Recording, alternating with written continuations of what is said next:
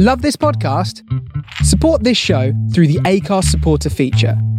It's up to you how much you give, and there's no regular commitment. Just hit the link in the show description to support now. But a kind of a bit of a side story to uh, setting that band up was, as I said, Chris Buck had started kind of making a bit of a name for himself on YouTube by uploading these um, these incredible kind of guitar solos and guitar covers. Uh, but he got uh, stumbled upon by uh, Alan Niven, who you mentioned uh, a few minutes ago, the ex Guns N' Roses manager. Um, I think at that point, then they forged a bit of a kind of like a YouTube kind of email um, friendship, in that Alan reached out to him and said, "Oh, I really like love what you're doing. You know, you're an incredible player. Um, if you're ever in the states, you know, it'd be really great to kind of meet up or put some shows on for you or whatever." So at the same time as us setting up um, that band, uh, as it was at that point, um, that friendship was going on that, and that was bubbling away uh, in the background. So uh, shortly after that kind of uh, that project and doing that little uh, EP launch party, uh, Slash was releasing uh, a solo record. It was cool. probably around about 2009. So um, yeah, Alan Niven was was interviewed by Classic Rock magazine uh, as a bit of a special on Slash. You know, obviously being his manager for so long, um, being there at the height of kind of Guns N' Roses fame. Uh, so there was this big interview uh, by Alan Niven on Slash, and then right at the end, and he said, uh, "Oh, by the way." Um, I've stumbled upon uh, this young kid from South Wales by the name of Chris Buck, who I believe to be the, the best young new young guitarist I've seen this century or something.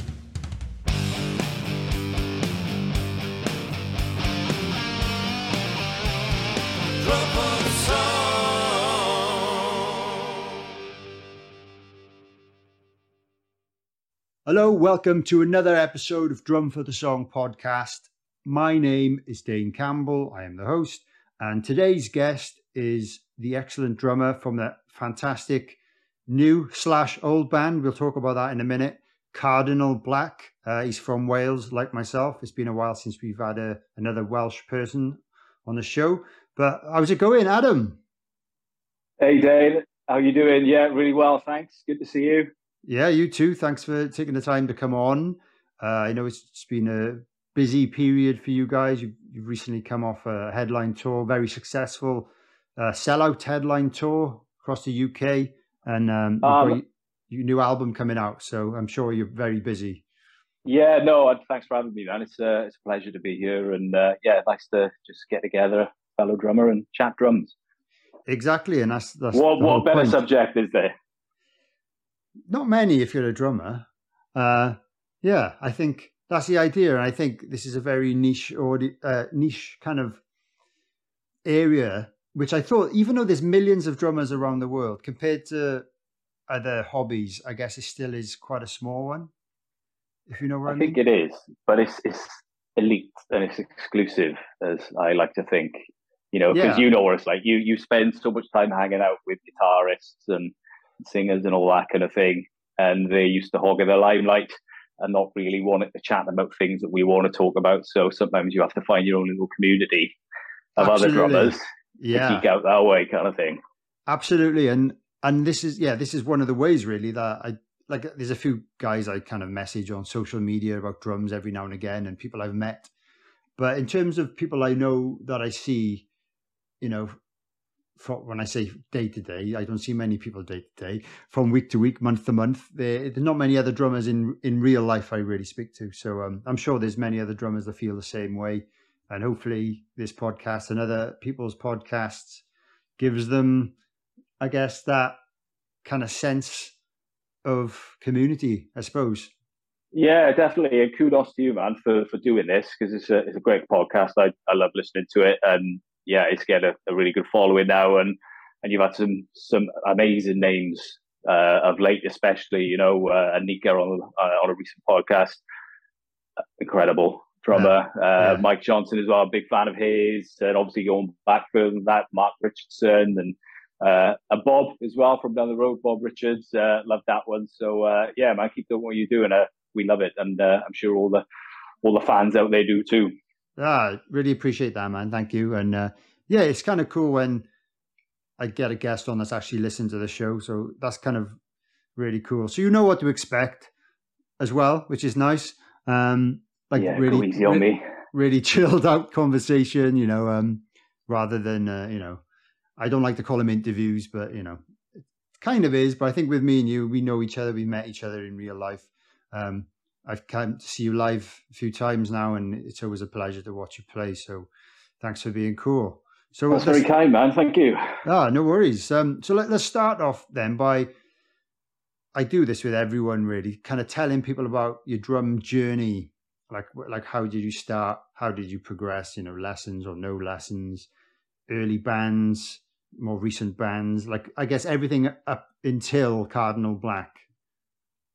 Okay, well, I'm getting old now, so that's going back some way. Um, but yeah, I guess going right back to the start in terms of when I first got into the drums, uh, I was lucky enough that my father uh, played drums as well. Um, he was in uh, various bands, kind of 60s and 70s, but primarily uh, kind of like soul music. Uh, and then he, he went into a little bit more kind of uh, rock, uh, sorry, guitar based rock music. So his first band was called Midnight City Soul Band back in the 60s in the Welsh Valleys. And then uh, after that, he was in a band called Morning Coffee, which is a bit of an odd one, but primarily they, the reason for changing that one, as the story goes, was they were out. Uh, I think they were touring uh, down West Wales somewhere, and they were in their van. Or it was an old ambulance. Actually, they didn't have a van back then. It was the old decommissioned Monmouthshire ambulances. Nice. So they would kind of like turn into a into a tour van. They were driving through. I think it was somewhere like Tenby, and they were they having a conversation about uh, the money that they were earning, and at the time they were declaring it. So they wanted to try and stay off the taxman's radar. So they thought, right, okay, we're gonna have to think of another name. And as they were driving through the uh, the town, there was a little uh, sign on the side of the road outside of a coffee, uh, outside of a cafe, sorry, and it said uh, "Morning Coffee." So randomly enough, that was the the new band that they came up with. So um, anyway, sorry, I digress. My dad was no. a drummer, uh, so he got me uh, a tiny little kit, you know, one of those saying that it wasn't that bad a kit because you know you see some out of like toy catalogs and they're literally just plastic and plastic heads and plastic sticks. But uh, it was a half decent. Uh, in fairness to him, he got me a half decent little mini kit, a black and white one. Loved that kit. Uh, I was probably about uh, eight at the time nice. when I had that. So um, yeah, he was my he was my first kind of uh, reason for picking up drums really. So he started teaching me uh, from there on then. Uh, and I guess it's quite difficult, isn't it, teaching a, a, child of such such a young age to play drums? You know, give them a pair of drumsticks on a kit, and they go nuts and, and create havoc, kind of thing. But um, one of the one of the kind of early inspirations for me as a drummer, in, in terms of him teaching me, was Queen. Oh, nice! Yeah, yeah, yeah, yeah. I, bet I was, was, was a massive, yeah, I was a massive Queen fan growing up. Um, so in terms of the first songs that I ever played on the drums, I guess um, on that mini kit. Uh, I remember one of my first memories really of playing drums was on uh, in our little extension that we had on the side of our house. Um, and I remember playing along to the likes of I Want to Break Free, uh, Radio Gaga, Hammer to Fall. Just loved it. Amazing. Yeah. Yeah. That's... Obviously, that kind of music for such a young child as well is so fun and kind of all encompassing and operatic, if you like, you know. So as a young child, I just loved it, you know uh, on the little kit on the side of the house, just just kind of having a time of my life, really playing along to that. And then another one I remember, which is probably more of a guilty pleasure, was because I'm a Man United fan. Do you remember right. back in the in the nineties? You know, they used to do the whole FA Cup final song.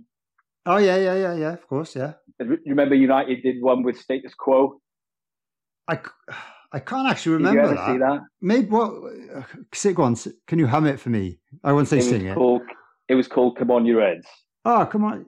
She used to go, come on, you Reds, come on, you Reds, just keep your bottle of leaves ahead. It's 90 minutes. We'll let them know it's Man United. Here we go. Now I remember that after you sang that. But um, yeah, apologies yeah, must... for, the, for the vocals there. You tell them not a singer. Well, there's a, there's a reason we're at the back behind drums because I'm not a That's singer right. either. so, some some drummers are fantastic singers, but uh, I'm not one of them. Yeah, yeah, me too. I uh, sometimes I do ask for a microphone just so I can make it look like I'm singing, so I can look a little cooler. But they won't even stretch to that. So really, I know my place now. No, I, I in my old band I used to have one to do some of the kind of band chant backing vocals, and I wasn't even good enough for that. But to be honest, I always found the microphone was in my way a lot. So I'm uh, glad yeah. of it now. I'm glad of it. Um, yeah, I'm happily, yeah, I'm happily a non-singing drummer. Yeah, me too. Uh, yeah. Anyway, sorry, I, I yeah. went off on a bit of a tangent there. So yeah, my dad got me into drumming. Uh, Queen was one of the kind of early inspirations. Um, so yeah, I remember that little kit that I had. It didn't have a floor tom, so I remember I used to use his old rack tom as a floor tom. So that shows the size of wow. you know that that old kind of uh, miniature kit. Uh, but yeah, kind of progressed there onto one of his older kits. Thanks, my dad was always a Premier fanatic, Premier drums. Um, so I had his, his first kit actually that he bought in, I think it was 1965. It was an old aquamarine sparkle three piece kit. Yeah, it was a beautiful thing. He still got it actually, uh, which is really cool. It's faded a little bit, you know, in terms of the wrap and, and the colouring on it. But um, yeah, uh, graduated then onto a full size kit. Uh, just started kind of like jamming with mates then in school. Um, and it was yeah, it was my dad really that forged my path into music and as a drummer uh, and going into bands and playing with other people, but also you know musical taste as well. Um, I was brought up on a diet of strictly pretty much what he was into as a young child. You know, where it was like You're driving in the car with your dad on long journeys and you got a cassette player going. Yeah. Um, and it, it, was always Paul Simon, Eric Clapton, I remember Graceland was always one of my favorite albums growing up. That's fantastic. Yeah, yeah, yeah. That kind of thing. So yeah, I mean that's kind of how I got into drumming. So he taught me by um, rather than teaching me the theory side of of, of drumming because he never uh, played that himself. Essentially, just taught me the basics, you know, in terms of playing by ear and what to listen out for and instincts and that kind of thing. So I kind of took the baton on uh, from him then myself kind of taught myself in terms of just being able to play musicality, you know, and playing with other musicians, my friends in school. So um, yeah, took it from there really, and and and that continued, like I said, in terms of not really being able to, well, not having proper drum lessons uh, from an early age as a child. That was always a bit of a bugbear of mine then growing up. And I always thought, man, I probably should have done that. Because I remember when I was in school, secondary school, I started having drum lessons. Uh, and, you know, you have the whole rock school kind of like drum books and everything. So I started learning the, uh, the theory side of it, but kind of, you know, where it's like an arrogant teenager. And I kind of thought, oh, I don't need to learn that. I can play, I can play rock beats, you know, I can play Blink 182, I can play Led Zeppelin and all that kind of thing. At least I thought I could at the time and bloody couldn't. um, so I kind of thought, oh, I don't need to waste my time with that. So I jacked it in. And then as, as I kind of like grew up and I went uh, later through life, my 20s, I always kind of thought, man, I should probably probably do that. So it wasn't until uh, going to my 30s, really, and, and the last couple of years that I really made the decision to kind of go go back to the start, essentially, in terms of learning properly. Um, and yeah, it's it's it's a bit of a sobering experience, really, because one of the things that put me off and meant that I didn't do it when I was younger, I think, was it was kind of like facing up to that reality that oh, I'm not as good as I think I am, maybe, or you know, where it's like as a lot of people do, you're in a band and you can play music. Uh, you always think that you can get by, you know, because you're in a half decent band, and uh, the, the, guys that I was playing with were great musicians as well. So I kind of thought, well, I'm doing okay, you know, maybe I don't have to go back and do that. But it was always at the back of my mind that that's something that I wanted to do. So, so like I said, yeah, it's, it's, uh, a couple of years ago, I made a decision to just go back and you know, I never learned rudiments properly when I was a kid, and um, and learning the correct kind of technique in terms of how to sit on a stool, you know, behind the kit, and um, and even grip. You know, I, I, wasn't even aware of the different kinds of grip. You know, your your French, German, American, yeah. your Moeller techniques, and all that kind of thing. So it was since doing that, it's been, been a massive eye opener to definitely something I should have done earlier, but now I'm doing it, or since I've started doing it, it's great because it kind of does open your eyes up a hell of a lot more in terms of what you're capable of and you know what's possible, kind of thing. Yeah, that and like hearing you say all that is pretty much describing exactly my my story with the drums as well. Practically the same, apart from the cassette on my dad's car was um, Deep Purple and Angel Witch, I remember, which is a oh, random, yeah, yeah, a very random song, but it was on. I remember it being on um, a song in the car, and obviously like Motorhead and Guns and Roses and things like that, Saxon bands like that. So, but in terms of the drumming and yeah, not being taught and not knowing the rudiments, I remember like my dad teaching me what a paradiddle was, and that uh, you know, but he didn't really show me how to utilize one in a in a real yeah. setting, you know. Um, and yeah, it's pretty much the same story. I, I, I had a few lessons was I in my late twenties? I, I, went to a local guy, Elliot Bennett, that I've mentioned before. Fantastic. Yeah, I know Elliot. Yeah, yeah, really yeah. good.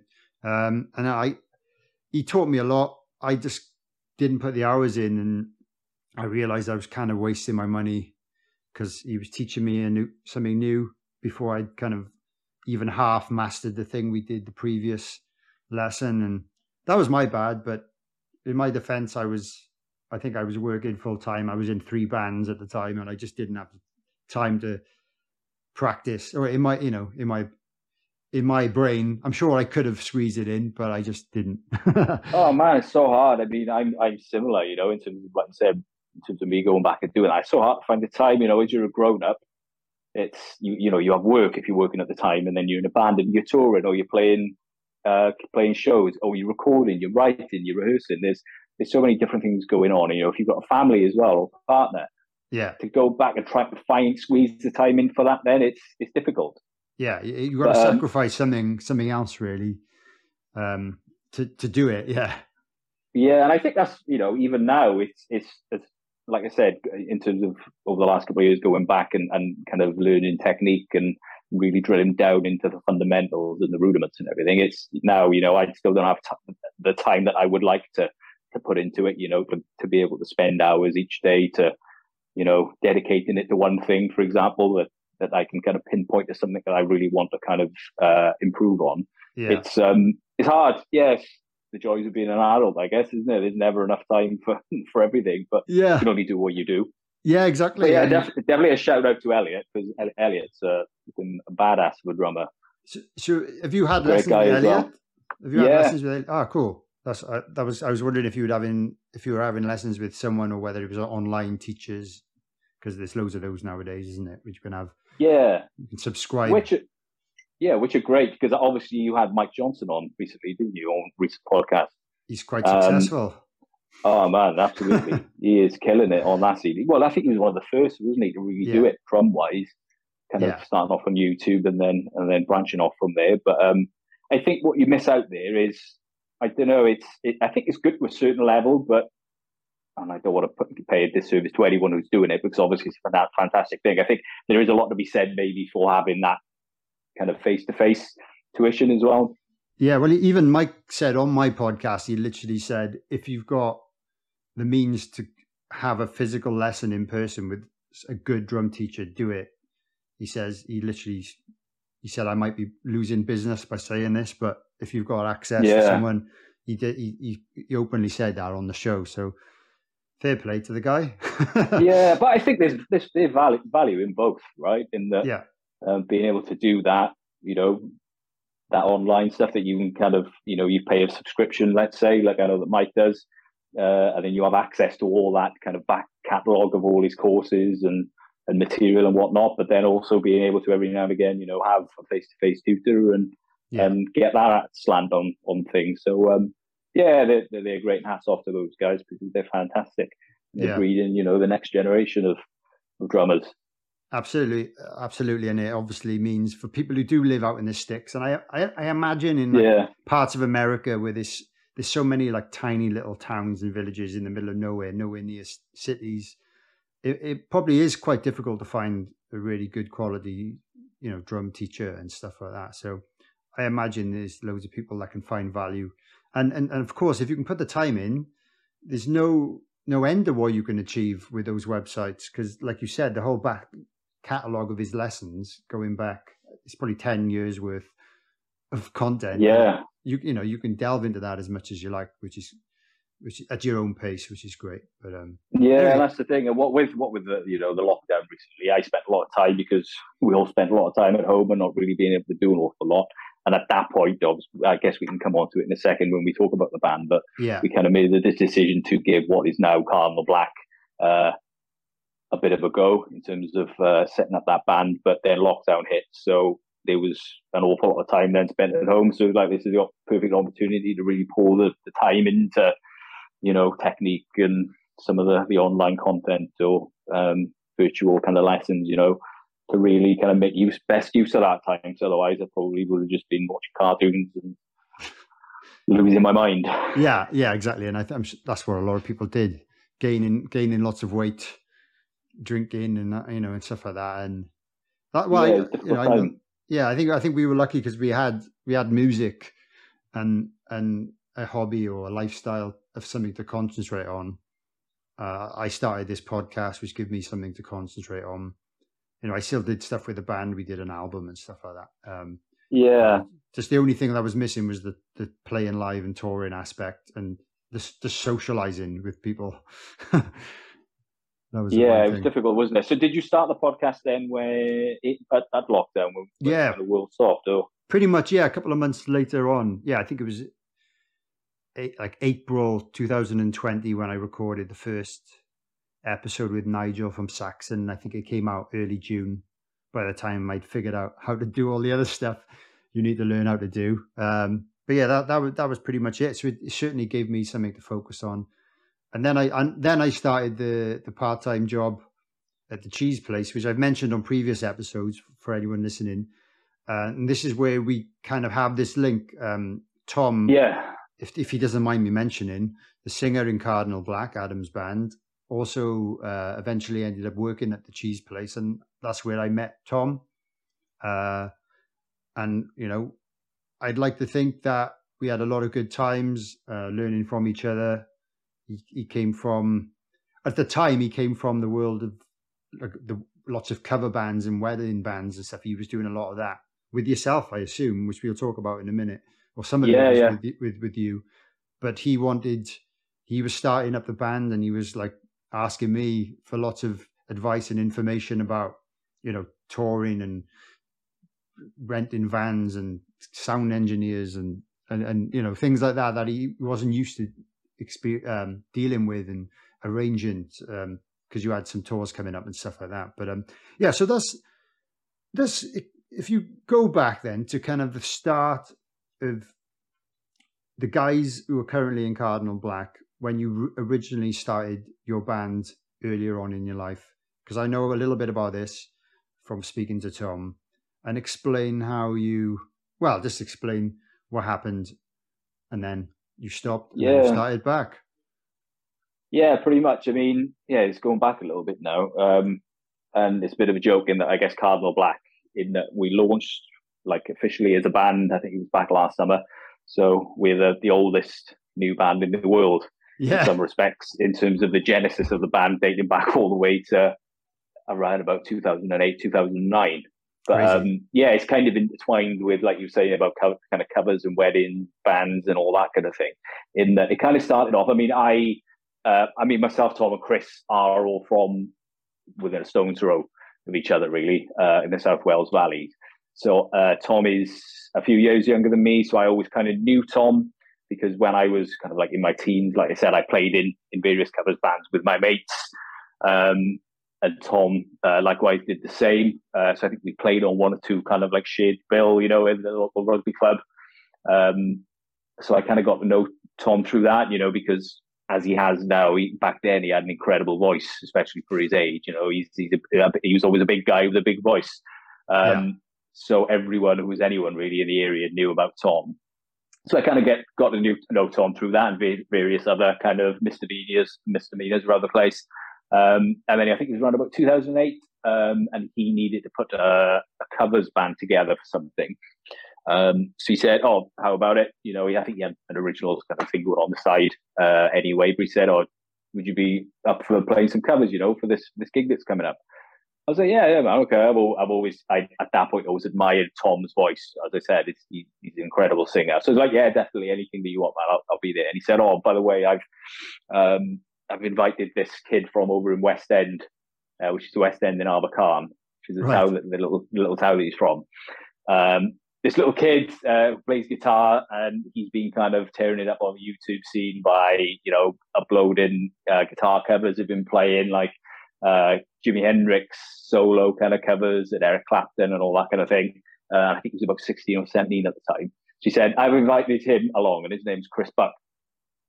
I was like, okay, cool. I'd never heard of him at that point. So I was like, yeah, cool. So uh, we got together, we had a couple of jams together, I played that gig, it kind of worked out. And we thought, oh, well, maybe, you know, rather than it just being a one off, um, we'll kind of keep it going. So at that point, like I said, the fact, as much as Chris, for those potentially who don't know, about Chris. Chris Buck is an incredible blues guitarist as he's now become and, and forged a, an incredible kind of career and um, uh, and standing for himself uh, on the on the international guitar stage, I guess. Uh, back then, as much as he was just a 16 year old with kind of backcombed hair, trying to look like Slash, you know, and skinny jeans and leather jacket and all that kind of thing. You could tell then, you know, there was there was something special, and, and he was headed for big things. So yeah, I was I was chopping at the bit really to keep that going with Chris and Tom. So we did the covers thing for a little while. Then Tom was also in university at the time studying music, uh, and he was coming to the end, and he had kind of like a a, a final dissertation project that he had to put together, and it involved uh, putting an act together with it, whether it was a band or just a singer songwriter or whatever, uh, to write three songs, record the songs, uh, and then put on uh, like a an EP kind of launch party.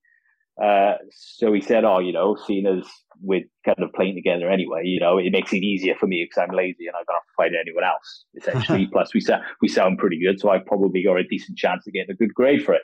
Yeah. So like, yeah, okay, we weren't really doing anything else at the time, so we kind of did that, and we recorded three songs. One of which actually is on the album that we're about to release that we'll maybe come on to later. Oh wow, wow, um, wow. That's but cool. dates back dates back to that, yeah. So we recorded a, a, a little kind of three track EP, which was great. Um, and then we had the launch party. Uh, so it was a little place because he was in Gloucester Uni in Cheltenham. So uh, he booked out a place called the Front Rooms, I think it was called, which is a cool little kind of bar slash slash uh, music venue. Uh, so we booked that and it was all great. So one of the kind of cool story coming out of that was that um, one of Tom's lecturers in, in uni was friends with uh, a guy called James Towler, uh, who is was and still is uh, Steve Winwood's uh, kind of producer, uh, head of front of sound, manager essentially, or pretty much does everything for Steve Winwood because Cheltenham, Gloucester area, that's where Steve's from, the Cotswolds. Friends with, with James Towler. We kind of caught wind of that, and we thought, oh, well, if his if his lecturers come into the to the launch party, maybe he would bring James with it. We thought, oh, yeah, it's probably not going to happen. Anyway, it came to pass that we, you know, we set up in the in this launch party, uh, and then it's whispers, oh, the lecturer, uh, Tom's lecturer's here, um, and he's brought James with him. And we're kind of losing it then, thinking, oh my God, you know, first gig, and we've got this like amazing um, kind of producer with us. And just for context, uh, just previous to to that kind of time, he'd uh, he was nominated for a Grammy for the live in New York. I think it was the live in Madison Square Gardens, uh, Clapton and Steve Winwood shows. Pretty cool. So obviously, obviously, big cheese uh, at the time. So we were kind of blown away that he might just come along and watch our yeah. little kind of like university project. Uh, anyway, we look over and we walk through the door then after them with Steve Winwood, which was unbelievable. Because again, like I said, in terms of like my my father kind of influencing me with with his, with his musical taste as I grew up, as I was growing up. Steve Winwood was one of the big ones, right? And so just complete that uh, kind of legend of, of British music. Absolutely. Um, yeah. So I remember Chris was throwing up in the toilet there when he when he heard that. So um, really? um, yeah, it was kind of kind of a kind of a cool story that we had. Steve Winwood, you know, such, such a cool kind of uh, name and icon of British music at our first gig. Um, uh, and then from there, then I think Tom did all right out of the project. I think he got a fairly, fairly decent grade, and he said, "Look, as much as we put this original thing together for the project, you know, it'd be daft to kind of just leave it there because it looks like it might have some legs." So, um, yeah, we continued with it and started writing a little bit more and got some more shows under our belt. Um, but a kind of a bit of a side story to us setting that band up was, as I said, Chris Buck had started kind of making a bit of a name for himself on YouTube by uploading these um, these incredible kind of guitar solos and guitar covers. Uh, but he got uh, stumbled upon by uh, Alan Niven, who you mentioned uh, a few minutes ago, the ex Guns N' Roses manager. Um, I think at that point, then they forged a bit of a kind of like a YouTube kind of email um, friendship, in that Alan reached out to him and said, "Oh, I really like love what you're doing. You know, you're an incredible player. Um, if you're ever in the states, you know, it'd be really great to kind of meet up or put some shows on for you or whatever." So at the same time as us setting up um, that band, uh, as it was at that point, um, that friendship was going on, that, and that was bubbling away uh, in the background. So shortly after that kind of uh, that project and doing that little uh, EP launch party, uh, Slash was releasing uh, a solo record. It was cool. probably around about 2009. So um, Yeah, Alan Niven was was uh, interviewed uh, by Classic Rock magazine uh, as a bit of a special on Slash. You know, obviously being his manager for so long, um, being there at the height of kind of Guns N' Roses fame. Uh, so there was this big interview uh, by Alan Niven on Slash, and then right at the end, and he said, uh, "Oh, by the way." Um, I've stumbled upon uh, this young kid from South Wales by the name of Chris Buck, who I believe to be the, the, best young new young guitarist I've seen this century or something. Amazing. So of course the kind of like internet chat boards as it was then before they had social media too much, you know, started blowing up. This Chris Buck? Um, so there, I think he started fielding a lot of questions from his side of the pond then over in Arizona where he lived in terms of, oh, so Chris Buck is in this band called, as we would know then, the Tom Hollister Trio. Um, do you manage them? Assuming that there was this connection. You know, he managed them. So he reached out to us and he said, "Look, I don't manage you, but I'm happy to if you need a manager." So from there on, then we got picked up by Alan, and yeah, he was our manager for a time. Uh, we did some cool kind of shows and festivals that he managed to, to get us on, uh, playing Sonisphere back in 2010, I think it was, kind of like one of the big ones, which was a bit odd, yeah. really. Sonisphere being quite heavy. yeah, I was I was going to say yeah, that was. I wish I wish I checked. Was that the year I played? Because I played Sonisphere around then. Okay. I wonder if it was the same day or same year. But anyway, yeah, but like, because you, you, we haven't even really mentioned yet, you're not really a heavy rock band. You, no, you're, no. You're not, in, not in any way, really. You're a guitar based band, but you're not a heavy rock band. We'll, t- we'll talk about that in a bit. But yeah. yeah, cool. Yeah. Um, so yeah, we played Sonisphere. Like you said, we were probably the lightest and most chill band, being like a bit of a blues trio yeah. of the whole weekend. So that was good fun. Um, and then, like you said, Alan, uh, he lived in Arizona. Uh, so we used to go over and spend a bit of time with him and uh, do a little bit of recording and play some shows. So it was a fantastic experience. You know, at that point, you think, oh, Guns N' Roses manager, America yeah. equal equals big time. Yeah. You know, big big paychecks. Yeah, um, yeah. But at that point, it was there were some cracks kind of shown in the band in that I think a couple of us were kind of wanting to go in different directions in terms of how we wanted the music to sound. Uh, right. Uh, I think Chris at that point was a little bit more. He was heavily influenced by Slash. Um, I think he wanted to make it more guitar based, whereas I think I think uh, me and Tom wanted it to be a little bit more kind of like bluesy and soulful. So yeah. Um, yeah, we were kind of like hitting a couple of kind of roadblocks there in terms of how we were going to write and, and take things. And we were young and stupid, I guess, and we kind of knocked it on the head because things, you know, weren't really working out. So we give it the whole, you know, yeah, artistic differences. But um, yeah, it was a bit of a shame, really, you know. When, yeah. Like, like I said, we were young, we were probably stupid and didn't really realize quite what we had. Um, because I think quite a lot happened in a fairly short amount, short amount of time. Sounds um, like, yeah. But you know, I guess as they say, without getting too deep, you know, things happen for a reason, and it took uh, a fair amount of time. Then fast forward around about ten years for things to kind of uh, pick up again. Yeah, but like us. like like you say, in that time, you've all developed as musicians. Chris has developed his, you know, rather large following online, and you know, he's I'm sure he's improved massively during that time as well, um, which has led you to like you said, you got to lock, lockdown. You decided, oh, should we give this band another go? Is that pretty much what happened? Yeah. So I guess in a nutshell, and um, you know, don't, I don't want to make it too much about Chris because that boy gets enough no. attention. Yeah, I don't. That's why. I'm only joking. No, but no, but you know, but I'm sure that would, if like if you just plodded on and carried on, yeah, maybe something would have happened, but. I guess because he's he's managed to build that following, he's worked very hard at it making his videos like every week or whatever he does. It's like I un- like I understand what it's like making I being a content creator on YouTube yeah. and stuff like that. It's a lot of work that goes into it. Um, but yeah, he's been plodding along and doing that for a long time. But obviously, yeah, by the time you you announced this band, you were in a position where you had access to, you know, his at least his following following. Um, yeah, that's and, it. We were really fortunate with that. Yeah, and, and and likewise in your own. So, like you said, Tom. Everyone knows Tom um, in his area, and he's he's built a big network.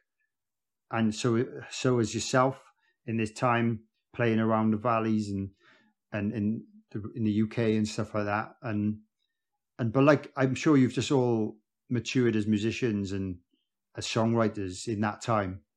Yeah, that's it. And and I think that, like you said, a lot of time has passed because I think it was around about 2012 that we kind of made the decision to knock it on the head.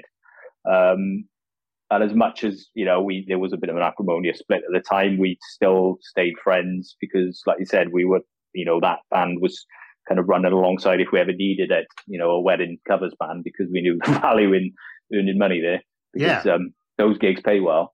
exactly. Um, so we were still mates, um, but we went off in different directions in terms of you know uh, in terms of writing and pursuing music, uh, original musical interests. yeah, so um, you, you Chris, a, Chris, go on, carry Sorry, on. yeah, I was just going to say, Chris, like you said, he, in terms of the, the time that's passed since, you know, has, has become this um, this giant on the world stage, I guess, of of, um, of blues guitar. But yeah, as you know, and from having uh, Bob uh, on the show uh, back last year or a little while back on the podcast, he's played with Buck and Evans in that time. Yeah. were an incredible band as well. Really big fans of those guys, and they just so everyone knows, you know, it's not the end of Buck and Evans. They are kind of picking up again uh, after having a bit of a break, hopefully Yeah. next year.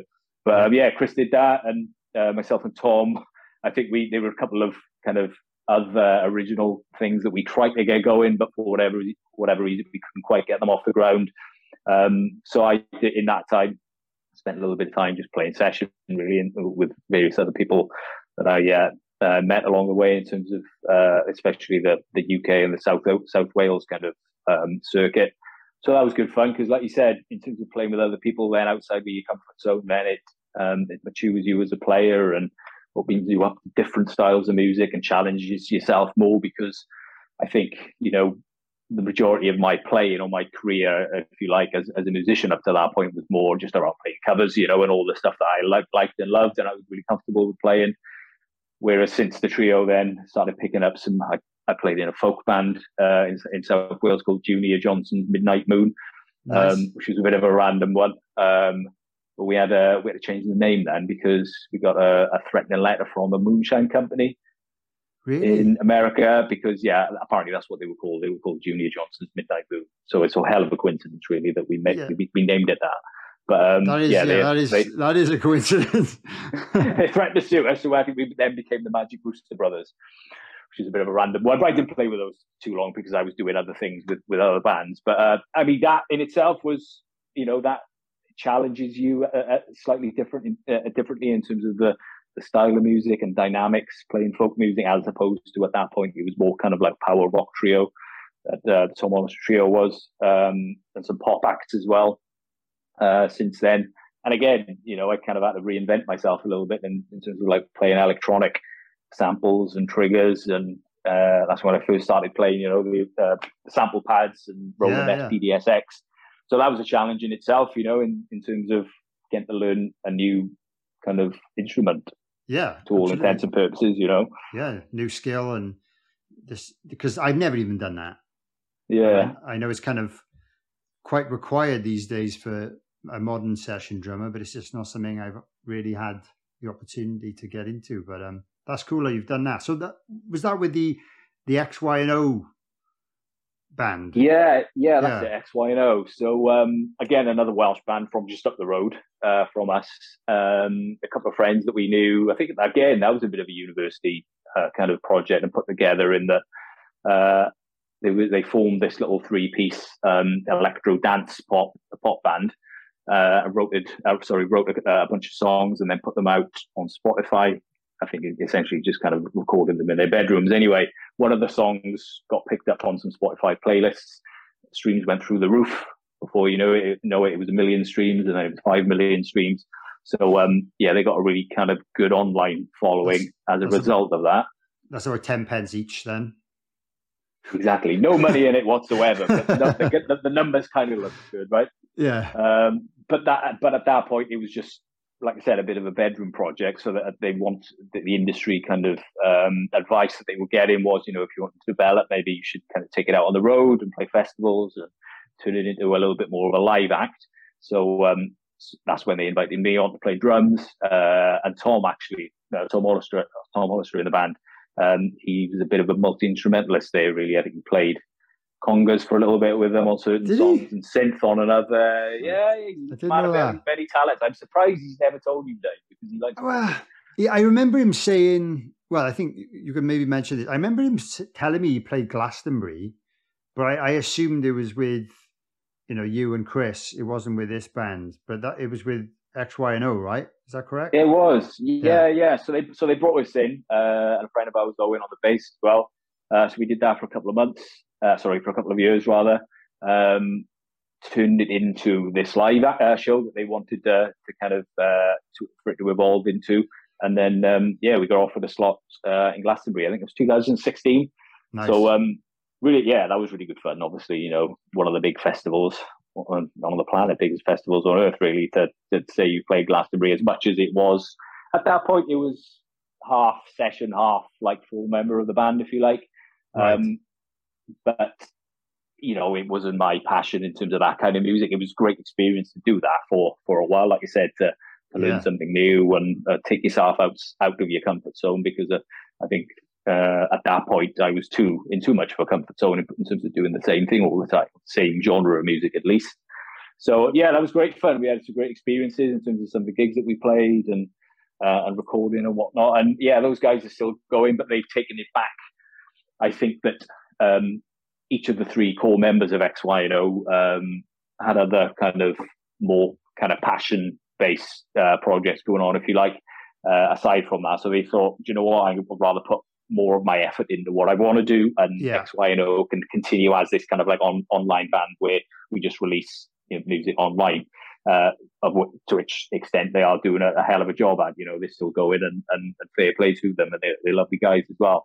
So um, yeah, that was one of the the, the post, oh sorry, the yeah the post Tom Hollister Trio projects that that kind of went on, uh, yeah. and then I got into a little bit of um, uh, Welsh language music as well. Did you? Uh, oh. Back it up. You, yeah, have you heard of a singer called Kizzy Crawford? I have actually. Yeah, yeah, yeah.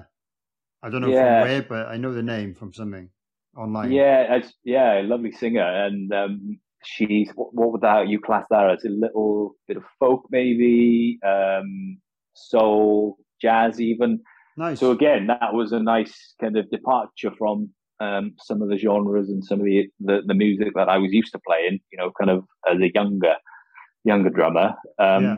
So again, it was great. You know, going out on the road with her, doing a couple of tours. Um, just yeah, opened me up to you know being more in the moment and being a little bit more instinctive because we didn't really have an awful lot of kind of rehearsal time and, and prep time for that. So it was almost kind of going out on the fly at times uh, which was good fun. And yeah, I kind of value a lot of the experiences that I had there because, like I said, much of it that that playing on instinct um, kind of uh, grows. it helps you to grow and progress as, as a musician and as a drummer. So uh, so that was good fun. Absolutely, yeah. You've done you've done a hell of a lot then, a lot more than I kind of knew about, which is always good. But yeah, like the, all those different styles and just playing with different people, even if it is the same style.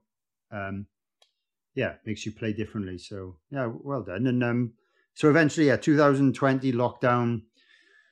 You you you boys must start must have started to have a little chat and thought, should we have a little jam or or, or whatnot? And um, decided to yeah, that was get the band that was back pretty together. much it. yeah, yeah, we're gonna get the band back together, man. yeah, uh, yeah, that's how it went. So it was yeah, early 2020, um, and I know that my because I was always I've always been very close as a friend to Tom as well as, as much as Chris is a great friend as well and always has been since the trio days. Um, myself and Tom have always been particularly close. Um, so we'd always kind of talked in that oh maybe you know we should give like the trio thing another go, you know. But I don't know if Chris is going to be into it, you know, because you know Buck and Evans is doing so well, and at that point, you know, he started the uh, Friday Fretworks uh, uh, kind of YouTube uh, videos and content, which you know that's kind of blown up and done really well. So he thought maybe he doesn't really need it, or maybe he doesn't want to do it, and that maybe yeah. that ship has sailed, and he doesn't want to go back to something that he's done before. So there was always a kind of like that niggling thing in the back of my mine and Tom's heads that mm. it'd be kind of good to give it a crack, but I don't know. I'm hesitant to speak to Chris because it's almost like fear of rejection, right? And then he might just say, "Oh, do you know what, guys? Yeah, I'm not really feeling it." So that's what kind of held us back, I think, from approaching it. Mm. Um, but then we we yeah started having kind of loose discussions, and Chris seemed keen for it, so we're all on the same page. So yeah, early 2020, we kind of got into the practice room again start running through some of the old material from the trio days. Sounded pretty good, or as decent as it was going to after all that time. Uh, yeah. So we thought, oh, why not? We'll we'll give it a bit of a go. And then yeah, you know, what was it? March, April 2020, the world kind of went into lockdown. So that scuppered our plans to take over the world again, if you like. yeah, but then, but eventually, you obviously went into the studio and recorded. Well, you recorded like an EP first, uh, which went yeah. down really well. So, like, tell us about that. Because yeah, that's right. Yeah, sorry, sorry. Then um, it was yeah. So lockdown kind of hit. So a lot of the kind of ideas of the writing that we were we were working on would have to be done remotely. You know, in terms of uh, uh, or logic and whatnot, and kind of bouncing ideas back and forth on email. So that was, uh, you know, made it life a little more tricky, you know, in terms of uh, being able to write and, and work on uh, on new songs. But um, yeah, throughout lockdown, we managed to navigate it slightly, and then we uh, we invited um, uh, someone to try out for bass. Because as much as Tom played bass back in the trio, I don't think he's too keen to keep that going for the new project. I think he wanted to kind of take the shackles off him and really yeah. be able to kind of bounce around on stage. You know what he's like. And um, I have a hand free for a pint of Guinness. Yes, yeah. More importantly, yeah, you know him too well. Um, so yeah, we invited a, a, a, a, guy that Chris knew from I think playing on uh, the same bill previously with Buck and Evans, um, a guy called Sam Williams um, from Merthyr. Yeah, at the Valley. Uh, so yeah, we got together with Sam and he tried out a little bit for a little bit, and yeah, he's, he's an incredible bass bass player. As uh, if anyone you know listening to the podcast is aware of you know us the, the band and and Sam as a player, he's um he's something else. Yeah. In fairness to him, so instantly we knew that you know he was the right guy. Plus, you know he was good fun. Yeah, uh, more a, importantly, because it's not all about. He is a great laugh. He's a, he's a hell of a boy. As you know, it's not it's not hundred percent about you know what you can do on the instrument. It's you know so much of it is is down to you know who you are as a person and you know what, what you like to spend a month on the road with in a in a, in a dirty, smelly uh, tour bus. So uh, yes. yeah, so, uh, Sam came on board, uh, and then yeah, it kind of went from there. Lockdown started to kind of lift, uh, uh, kind of gradually. So we got into the studio then to record the first EP, recorded it in Rockfield, which was really good fun. Um, didn't know, that's a very famous studio in. It's technically South Wales, right? Or was it Mid Wales? I don't know. South Wales, Monmouthshire. So like one of the Led, Wales. Is it Led Zeppelin and Oasis and Queen had recorded there, right?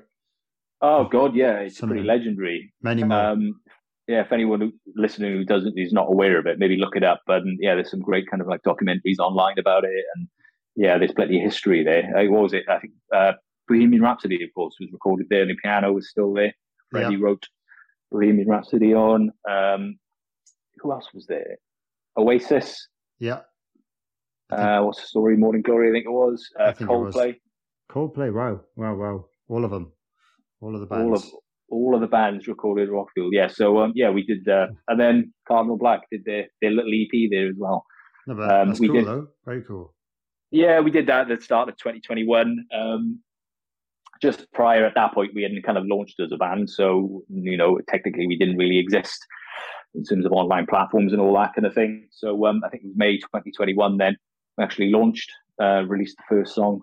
Uh, and that seemed to do quite well. And like you said, that the following that Chris has kind of um, gained over, you know, the last 10, 15 years um, meant that he had this massive following that especially after lockdown and people kind of being locked up and not being able to do the things they loved, like going to watch live music. I think people were chomping at the bit for something new and something yeah. they really get their teeth stuck into. So it was, I guess, it was really good timing on that front. In that we launched that, Chris launched it on his platforms, and instantly we had, you know, a, a, a fairly sizable fan base. You know, come straight on to of our stuff, which we are obviously super grateful for.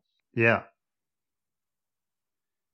So that was it, really. Yeah, it's May 2021, and then uh, following that, uh, we released the EP, um, uh, which did fairly well, uh, and took it from there. So it was um, as much as lockdown was, you know, for, for, for, most people, it was a difficult time, and it was for us. Um, yeah, things kind of really started to kind of gather pace then once things started lifted, and then we launched this this new band that um, we'd been working so hard on behind the scenes, you know, for, for so long. Yeah, you, you even charted, right? Didn't you get the number one in the rock charts? Yeah, yeah, we did. Um, so that's like I said, that first single that we released when we like officially launched the band. Uh, Tell me how it feels. Got the yeah number one in the in the rock charts. It's amazing. Um, yeah, it was like I said, it's due in part, you know, to you know we're no fools to think that you know that we had we had our own kind of like fan base off the back of being around in the world for about a day. You know, it was uh, it was all thanks to you know the kind of uh, following that Chris had, had, gained and and those that community of followers that he's got a, a fantastic and, and they followed us along the way. So yeah, yeah, that if, one. If if, it, if if the quality wasn't there, it doesn't like it wouldn't have they wouldn't have bought in, it wouldn't have charted. So it's obviously the quality of the music spoke for itself, really. Oh yeah, thank man, thank you, man. That's very kind of you. But well, um, that's true. oh, I bet you say that to all the boys. No, no, no. no, but on, no, honestly, it's, it's class. And um, like I remember when I first, I, I can't remember if you put a, a video up or something. Um, and I was like, "Whoa, this is instantly catchy." It's got that kind of timeless, but kind of it's like a modern take on it, like a timeless classic sound. And I think there was definitely room for it in the market at the time. Like like you said, it's in the rock charts probably because it's got a guitar in it, you know. But you know, guitar based, yeah. I wouldn't really class it as like the rock music I play. It, um, but like I prefer to listen to your band, to be honest. Oh, I don't know about that. Yeah, no, I, yeah, no, I don't know.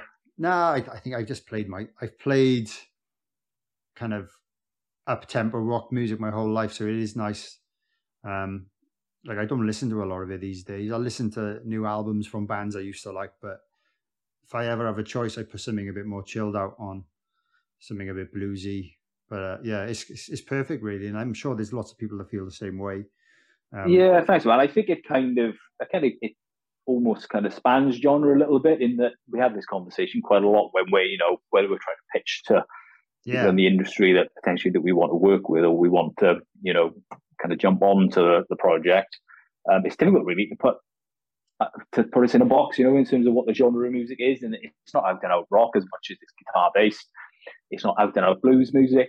It's not really yeah. poppy. You know, it's it's got a bit of it's, it's rock music essentially, but I guess it's, it's quite light rock, but there's an element of blues and, and soul to it as well. Absolutely, um, especially yeah. with especially with Tom's voice and and yeah, that, that comes through massively. The the soul kind of almost almost kind of Motown influence. You can obviously hear in, in the vocals and some of the the rhythm section as well. I think, but obviously, yeah, with a modernized production. But even though you've kind of gone a bit old school that way, which we can talk about in a little while as well. But um, yeah, cool. It's um, yeah, like you said, I think in terms of all our influences, really, as much as Chris started off when he was young, like in the likes of Slash, you know, and, the, and those kind of more heavy, heavier guitarists, if you like, and heavier music. Um, I think he's kind of, as time has progressed, you know, he's he's he's very much a, a blues guitarist, so that's his that's his bag, you know, and that's his where he's rooted. Um, the same as me and Tom, really, in terms of our musical influences, and then obviously the addition of, of Sam as well. Um, like I said, when my father kind of influenced me into playing drums, and he used to play in a soul band. So as much as you know, a lot of the music was, uh, he kind of got me into rock music, and I was always a massive Queen fan and Led Zeppelin. Um, I was very much brought up on a diet of Motown soul as well. Yeah. So you know, Great. some of my favorite acts, you know, ever are. Uh, Otis Redding is probably my favorite favorite favorite singer um, Aretha Franklin, uh, James Brown, uh, Booker T and the MGs. Awesome. And I think that's probably reflected in how I drum, maybe in terms of uh, some of the, the grooves and, and, rhythms that I play. And I think that suits Sam well uh, in that he's he's very much into kind of Tower of Power. He's a little bit more funk yeah, but I think those two kind of genres maybe kind of tie in together a little better than out and out rock. So um, yeah, yeah, that's definitely. probably reflected in how the the overall sound, I guess, if, uh, of Cardinal Black uh, has come out as. You know, you've got that very much kind of uh, guitar based sound it's rooted in, but then in terms of the vocals and then the rhythms and the beats with that is a little bit more kind of like soul based. So um, yeah. yeah, like you said, it makes it difficult, I guess, for trying to put it in a box, but maybe yes, sometimes it's good good not to be in a box. I, I think so as well. I think that gives you more more of a, a wider span of your potential audience. So, so the the brand brand new album January came close will be out by the time this podcast goes out. So that the official release date uh, is the twenty eighth. No, twenty. Yeah, twenty eighth of October. Twenty eighth of October. Um, yeah. So yeah, it'll be out by the time you listen to this. So as soon as you finish listening to this, just go and check it out uh, and check out the back catalogue as well if you like it. I'm sure you will. Um, yeah, not that we're into telling people what to do on this podcast, but go listen. Go listen. I'll even I'll even I, I don't even mind if you pause it right now and go and go and listen to it, and then as long as you come back and listen to the rest. But yeah, yeah. But um, no, honestly, it's it's, it's going to be. I've only heard the singles off it so far. I've seen you live the other day. I know you played some of the songs from it. Um, I have no doubts it's going to be fantastic. So do you want to briefly kind of talk about the, the making of that or like where you recorded it um etc etc yeah sure so uh like i said it is the, the, making of it goes way back uh and i think the album is pretty much a, a mixture of all the new really and that there's a good there's a good couple of songs on on the album that were written way back in 2008 2009 kind of time um but we as much as we released that ep uh, the first ep with uh, four songs on that was back in uh, the summer of 2021. Um, yeah, that we started off. Well, I guess we needed to finish writing the album really, because I guess at that point we didn't have a full album's worth of material, or at least material that we were completely happy with, uh, you know, putting on a record. So the start of 2022, we uh, really drilled into kind of um, a little bit more of the reserves in terms of songwriting, because as much as we recorded and released that EP last year, it was pretty much all recycled material right. from the past. So we hadn't really tested out, you know, our songwriting capability as a four piece uh, since starting as a band. So uh, we really kind of like drilled into that at the start of this year um, which we were really pleased with. It was really good fun, you know, with the addition of Sam uh, and Greg Hollister as well. Give a shout out to Greg who uh, plays keys with us when we play play live. Um, he's definitely added uh, a fantastic kind of element to the songwriting process as well. So, yeah, we finished off the writing of the album at the start of this year, uh, and then yeah, jumped in the studio pretty much straight after then. So uh, the the bulk of the album has been recorded in a little uh, sorry, a little studio in the South Wales Valleys in a little town called Abercarn, pretty much where we're from, coincidentally, ah, right. um, called, called Snake Mountain Studios. Yeah, I've heard of that. Yeah, yeah, it's, it's great, and um, it's it's owned and run by a couple of friends of ours who are musicians as well and play in various bands, and, and those guys are fantastic at what they do, whether it's you know playing live, songwriting, or kind of engineering and producing. So the bulk of the of the album was recorded there uh, being down the road as well, it was it was nice to be able to you know go home after yeah. hours as well. You know, as much as it's fun to be in the studio for an amount of time, um, after after a, a while, it does kind of wear thin, and it's nice to go home to families. Yeah. So, um, and if anyone if anyone is especially in the area is is uh, in the on the lookout for uh, a studio for recording, then check out Snake Mountain because it's uh, it's super cool.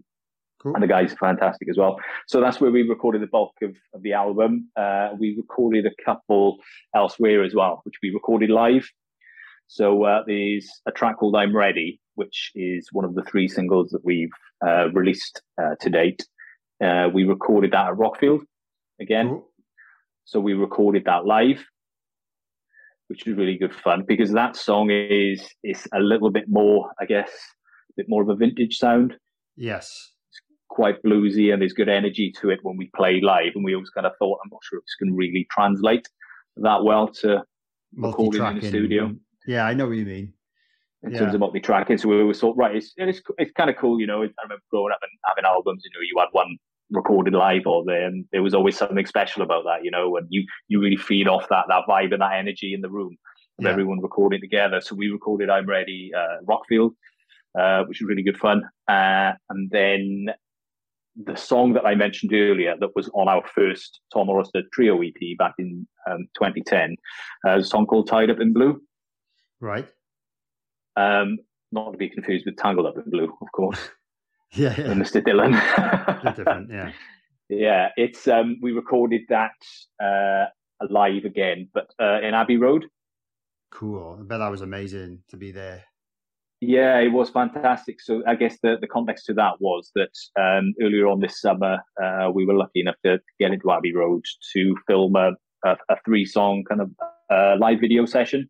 Yeah, so that's all uh, on YouTube, right? If anyone wants to check. Yeah, and those those are up on YouTube at the moment. So uh, they're there at the moment, and, and we uh, yeah, it was three songs that we recorded, uh, and so far, Rise Up, which was the first single off the album, uh, is available on YouTube, uh, as is Ain't My Time. Okay. Uh, so then the third the third track that we recorded was Tied Up in Blue. So as much as we the intention was to record that as a multi-track kind of studio version when we were in Snake Mountain when kind of listening back to it, it again, it was that's quite a bluesy song. And there's a kind of like a bit of a special feel.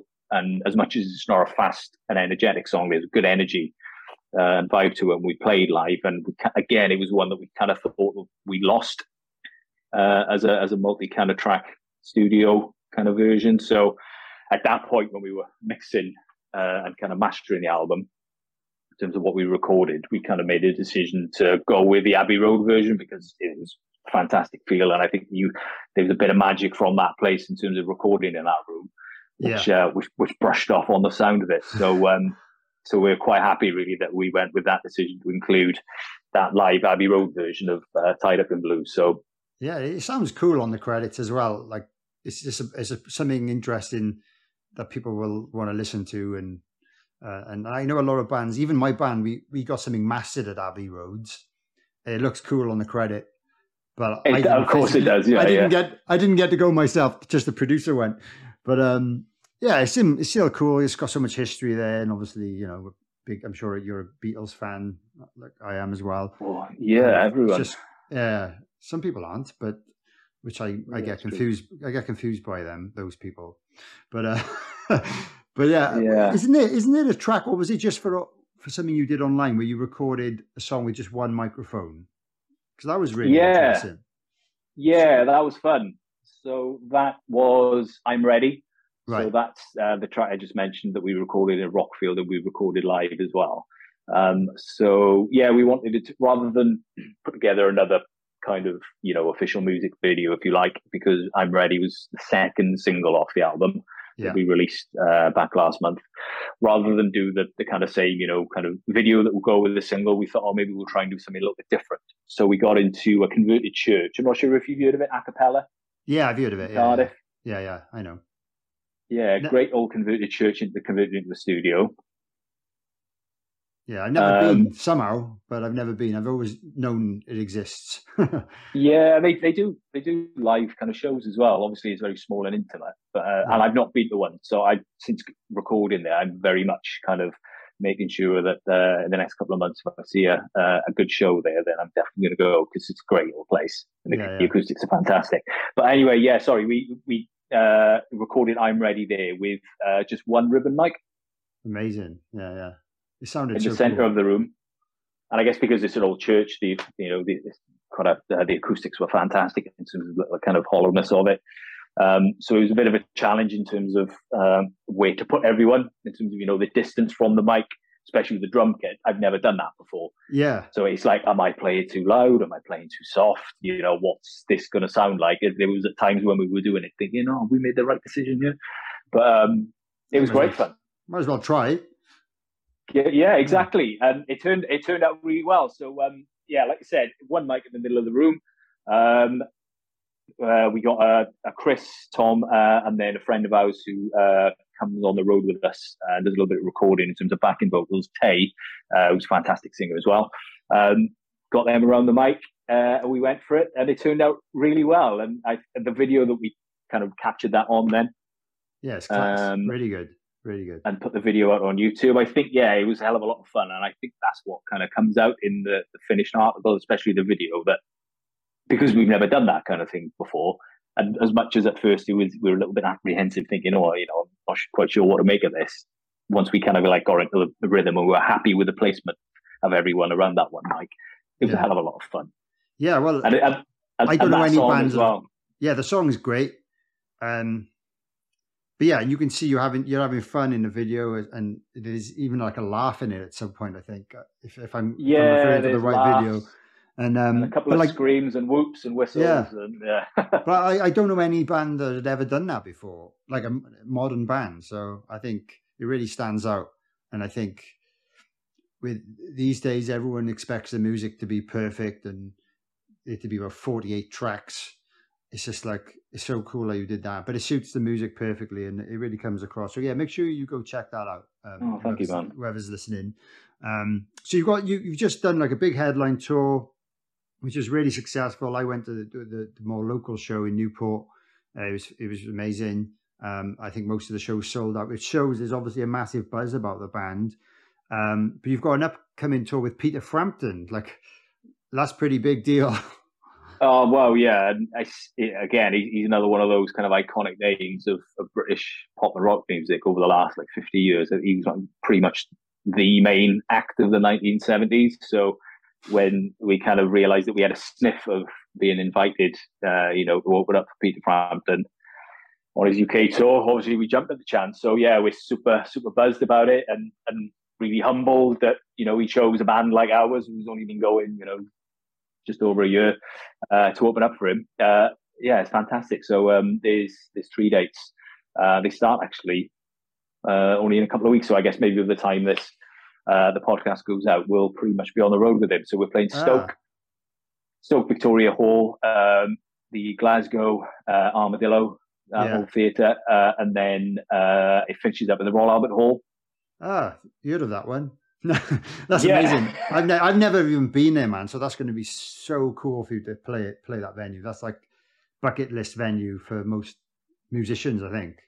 It is, yeah, you're right. I mean, I've not been to see a concert there. I've been there to see uh, almost you know the Cirque du Soleil oh, yeah, shows, yeah. and that was really cool. But yeah, you're right in terms of the people who's, who's played there, the iconic names, you know, the iconic kind of shows that have happened. It's and it just looks incredible, you know, yeah, to, to to be able to just envisage what it would be, you know, from stage looking out to that incredible auditorium would be um yeah, it would send a shiver down the spine. I think so. We're super excited about. it. Hopefully, we don't get too too nervous. Otherwise, the whole thing's going to blow. But nah, you'll be fine. You'll be fine. So uh, I don't know if there's tickets left for that, but if anyone's listening, if you can get a ticket to one of those shows, I highly recommend it because it's going to be well worth the admission price. I'm sure. Oh, um, thank you, man. Yeah, oh, I'm sure it will. Be good fun. Yeah, yeah, that's really cool. And, and like we we didn't even mention um, on was it last year? You did a tour with Myles Kennedy, which is a big deal. Uh, the rockers will know who Myles Kennedy is. Um, and his part of his an acoustic tour, which was a bit different because he's got like solo albums and stuff. Um, yeah. How was that for you? Amazing. I mean, yeah, and again, as, as, you know, different era, but again, a bit of a legend, you know, in terms of rock music. Yeah. So, and, and that all came about, um, you know, as COVID was very much still kind of tying everyone down. So, um, I think it was he announced that he was uh, going on a UK tour, and it was December 2021. Yeah, he's a March tour. If anyone is a is a Myles fan, um, so Chris you kind of got to know Myles a little bit through kind of social media and various other kind of bits and pieces. Um, just reached out to him and said, "Oh, congratulations, man, on the you know announcing the tour in the UK. I'm not sure if you got support yet, but you know, we've just kind of launched as a band and, and here's our link to our music. And if, if, you know, if you're interested, then we'd love to play. Oh, nice. So, um, he got back to us and yeah, strangely enough, he said, yeah, go, that'd be fantastic. Go for it. So, um, yeah, that was back in December 2021. If only uh, it was always that easy. you don't ask, you don't get, right? Yeah, yeah, that's that's definitely true. Absolutely. that's what I I always that's what I always say to people when I, I suggest things, whether it's my band or other bands. I'm like, well, if you don't ask, you'll never know. You might as well ask. Yeah, and that's the thing. And sometimes you you, you come up with a suggestion like that, or maybe we'll just you know put a question out there. Sometimes you know, and I'm guilty of that as well. Oh, don't be stupid. He's never gonna he's never gonna take that, or he's never gonna accept. You know, he's not even gonna respond. But um, lucky, luckily for us, he did. And yeah, we went out on I think it was about a ten date tour across the UK uh, back last winter. Uh, which was amazing and played yeah. in some really cool places. Because I think at that point we'd only played two or three gigs as a band as Cardinal Black. Yeah, yeah. So yeah. Um, to then start off like the first gig was one of which Academy in Bristol. Oh yeah, yeah, yeah. I was going to say one of those three gigs was in a castle as well, just to make it sound even more epic. yeah, and again, it was you know, again, and maybe it's not who you know rather than what you know, right? But um, yeah. some of the guys at York, good mates with those damn crows from uh, from South Wales. Yeah. Um, they had a headline show in Cardiff Castle, uh, and they kind of reached out to Chris, I think it was, and because I think they, they kind of uh, knew each other from various other festivals they played in the past, and uh, said, you know, would you be interested in opening up for us? And that was our first gig. We never done, we hadn't done anything at that point. So it's like, look, Car- Cardiff Castle, which if anyone's never been, it's uh, it's a fantastic venue for a for a, for a show for a gig. Uh, especially summertime. So um, yeah, we were we were stoked to play that, and um, we had a fantastic time. Um, so that yeah, that was the first gig, and then fast forward a couple of months, then that's when um, Myles invited us on board, and uh, it was primarily playing like the O2 academies. Yeah, really around good. the UK. So yeah, yeah we go and go on from nothing to yeah Cardiff Castle, which was a big deal, and then on to those. So talk about pressure and the nerves and yeah, it's, yeah, it's a, lot of, a lot of pressure. But yeah, so yeah, and fantastic venues, and we owe Myles a hell of a lot, really, in that um, as much as at the time it was a bit of a strange one, really, because like I said, COVID was still kind of lingering, uh, and it was December 2021, so there was a lot of things being cancelled around about that time, especially in the uh, kind of entertainments and, and, music industry. Yeah. So we were, it was kind of touch and go. We were thinking it's just going to get pulled at the last minute, you know, this big thing that, you know, has, has landed on our lap out of nowhere that we, you know, you know, can't believe our luck with might actually get taken from under our feet, but it managed to go ahead. But because of the kind of sensitive nature of kind of infections and COVID and everything, it was very much bubbled, bubbled yeah. up. So unfortunately, we couldn't really spend an awful lot of time kind of with Myles and the band. Uh, lovely guys as well. You know, Myles is is is, is just a gentleman. He's he's super nice and obviously uh, amazingly talented. But Zia, who's in on the drums, uh, I'm not sure if you've seen much of Zia. I, I, only from only from the Myles stuff, to be honest. I haven't seen a lot from him otherwise. But I think I do follow him on Instagram. Yeah, he's killer man. He's super nice yeah. guy as well. And since then, yeah, we kind of chat every now and again on on kind of social media. So it was nice to make a bit of a mate there. So yeah, um, yeah. Isaiah, if you're listening, come on the show. Um, yeah, definitely. Oh, that's a good one. Yeah, definitely. Yeah. Uh, and then Tim as well, his bassist. So um, yeah, it was a little kind of strange in that we had to keep our distance uh, uh, from Myles and the and, and the crew. Yeah, uh, and we couldn't even go out to the to the front to watch the gig, you know, when they were playing because of you know we couldn't really risk uh, mixing yeah. it with with the public and the audience. So um, no. that was quite strange, but incredible experience. All that you know, nonetheless, it was um, it was the first kind of main tour that we that we uh, we went out on as much as it was a support tour. It was incredible experience, especially someone you know as, as great as Myles.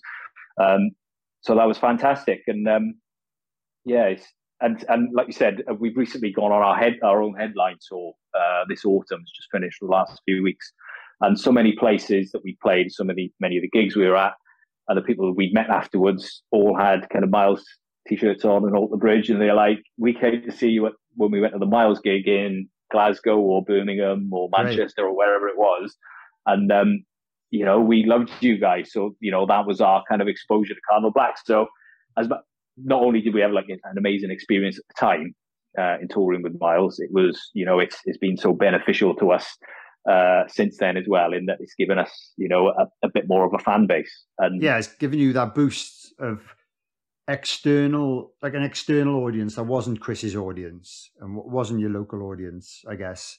But that's that's it shows that the system can work. Supporting the system works, bands, yeah. yeah. Support other bands, and if you're not if you're not crap, uh, people will come and see you again. Absolutely. So yeah, so yeah, you know, thanks to Myles and everyone for bringing us on because I think that was a, mm. a massive kind of um, kind of injection of pace into the life of the band, if you like, because like you said, my, um, COVID kind of shut everything down and dragged us down. It was almost like we were kind of swimming in treacle at times. So we yeah. couldn't really get things off the ground. But then having that was that injection of kind of energy that we really needed. So that kind of like stood us in good stead then uh, yeah. for 2022. And then just briefly, you also supported the Struts, I believe. So you've had quite a few good support slots already. Yeah, I mean, it's funny. Like you said, we only kind of launched last year, and kind of I was coming on the podcast thinking, it's not much, much we can really talk about really because we've only, only been going as a band for a year. But when you put it like that, there's there's been a, yeah quite a lot of cool things going on really. So um, yeah, yeah the Struts UK band, fantastic boys, love their music. Um, uh, Adam, uh, the guitarist in the Struts, was uh, friends with Chris you know, guitarists like stick, you know, stick around and stick to to what they know, kind of thing. You know, they, they always make friends. Um, guitarists. So, bloody guitarists, yeah. I mean, drummers would drummers would never talk to each other like that, would they? I know. Oh man. So uh, yeah, yeah Adam reached, reached, out to Chris. Yeah, so I reached out to Chris and said, "Oh, we've got this uh, UK tour coming up uh, in July. If you guys are around and you're free and you fancy it, so yeah, of course we bit their hand off because uh, yeah, they're a killer band and uh, we love what they do. Um, so that was good fun as well. So that was a, short, a slightly shorter tour. So that was six dates in the summer, similar kind of venues in terms of uh, O2 academies and whatnot. But um, great to just get to know them as well because they're they're, they're great lads. Yeah, I uh, never and, never uh, come across them somehow. I don't know how. I've never. I've always known the name, but never played a show or seen them live or anything. Somehow. Yeah, they're. Um, I think they're bigger in the states now. Maybe. Yeah. yeah. As you know, it happens a lot, um, which is I guess is a good place to be big, right? Yeah. if you can do it. A place like the states. Yeah. So they're. If anyone doesn't know, they're. I guess. Uh, I hope they would mind me saying this, but they're almost one of their biggest influences. I guess would be Queen and, and Rolling Stones. So um, with a little bit more of a kind of like a rock edge, if you like. But um, yeah. yeah, fantastic band. But it's, it's cool for me as a drummer, especially because um, they, like I said, they're, they're, they're bigger in the states. They're uh, LA based now, and they uh, supported the Foo Fighters on tour. I think for, it was for a good good while, for a year or two. Wow. So, and, and me, one of my main kind of influences as a, as a drummer, especially a young drummer growing up, was Taylor Hawkins. Yeah, me too. Yeah, yeah, absolutely. Um, so being able to kind of hang out with the Struts then after, after the shows and, you know, traveling and whatnot and just having a beer and chatting, it was amazing to just kind of listen to their stories, you know, about especially Taylor and yeah. I mean, I, I, mean, I met Taylor Hawkins once. I bumped into him randomly did on you? Queen Street in, in, Cardiff. Oh yeah, you did tell me. You did tell me. That's incredible. Yeah. So, so yeah. Cool. If anyone doesn't know, uh, there's like the main shopping street, if you like, in Cardiff called Queen Street, and it was like a random Wednesday afternoon, and I was out having a look around the shops, shopping, and I walked out of uh, walked out of a shop, and I kind of looked up the street. I thought, man, that looks like that guy looks like Taylor Hawkins. And I was like, oh, okay, it's probably not. And then as I kind of walked closer, I was like, it's freaking Taylor Hawkins. but of course, the Foo Fighters were actually playing in the Millennium Stadium in Cardiff that weekend. Small, small uh, gig. Small gig, yeah. It was. I think they were playing with Oasis. Oh yeah, oh, I didn't go. I didn't go to that show. Somehow, I don't know. Maybe I was away, but um, my brother went, and yeah, he said it was just crazy. Amazing. Yeah, I mean, I love the Foo Fighters. I've always yeah. they've been one of my probably one of my favorite bands growing up, and still, you know, uh, as I've gone through life, as as they've evolved as a band, um, I've kind of been with it every step of the way. You know, they're, yeah. they're definitely up there with my favorite bands. But yeah, he was super nice to kind of bump into. You know, but all the stories that you hear about Taylor Hawkins and all the kind of tributes that people have made um, over the months. Um, and that he was just a, a, such a sweet, kind, genuine, fantastic human being. Um, yeah. The stories that I was getting from the Struts guys as well, you know, definitely kind of uh, pay testament to that. In the yeah. Uh, so getting the the Struts drummer, hope he doesn't mind me t- kind of talking about this, but um, and he's a Welsh lad as well. Yeah. Ah, cool. I was going to say it's a very yeah. Welsh name. Yeah, we stick together as Welshies. Yeah. Um, he, I think, when they first kind of uh, started on one of the first kind of tours, um, Gethin was saying that he had a bit of an old kind of beaten up kit. He was a bit down on, on the old pennies at the time, so he was just kind of playing with what he had. Uh, Taylor kind of like took a look at it and he was like, "Oh man, you need a new kit." So at the time, he well, uh, of course, he'd been uh, a Gretsch endorsee, uh, gone on the phone to Gretsch then and sorted him out with a new kit. What? That's incredible. Yeah. So um, wow. just just just little yeah little things like that, and yeah, it was it was just super nice and humbling and amazing to just kind of like hear those first-hand experience kind of chats uh, from those guys who spent so much time with them. Yeah. you know how how, how cool a, a, guy Pat Smear is yeah. and all that. Uh, and obviously Dave Grohl as well, being a freaking legend himself and all yeah. round a fantastic guy. Um, yeah, that was cool. So sorry, I've gone off on a bit of a tangent there in terms of talking about the strut well, tour, but um, no, that's really cool. I didn't know any of this stuff, so thank you. Yeah, so yeah, we, we played that, and it was it was in the summer, and it was remember that heat wave that we had. Yeah, it was it was lovely. Like the hottest summer on record or something. No, it was nice touring. It was no, not touring. Yeah, it wouldn't have been good. It was tour. fucking horrible. But um, mm. Not to put a dampener on it too much because yeah, that tour was, was great, and uh, we've made some some really good friends there to the guys in the struts and the, the crew and whatnot. So um, yeah, yeah, yeah. Yeah, if if anyone isn't aware of the struts, go check them out because they're uh, they're awesome. Cool.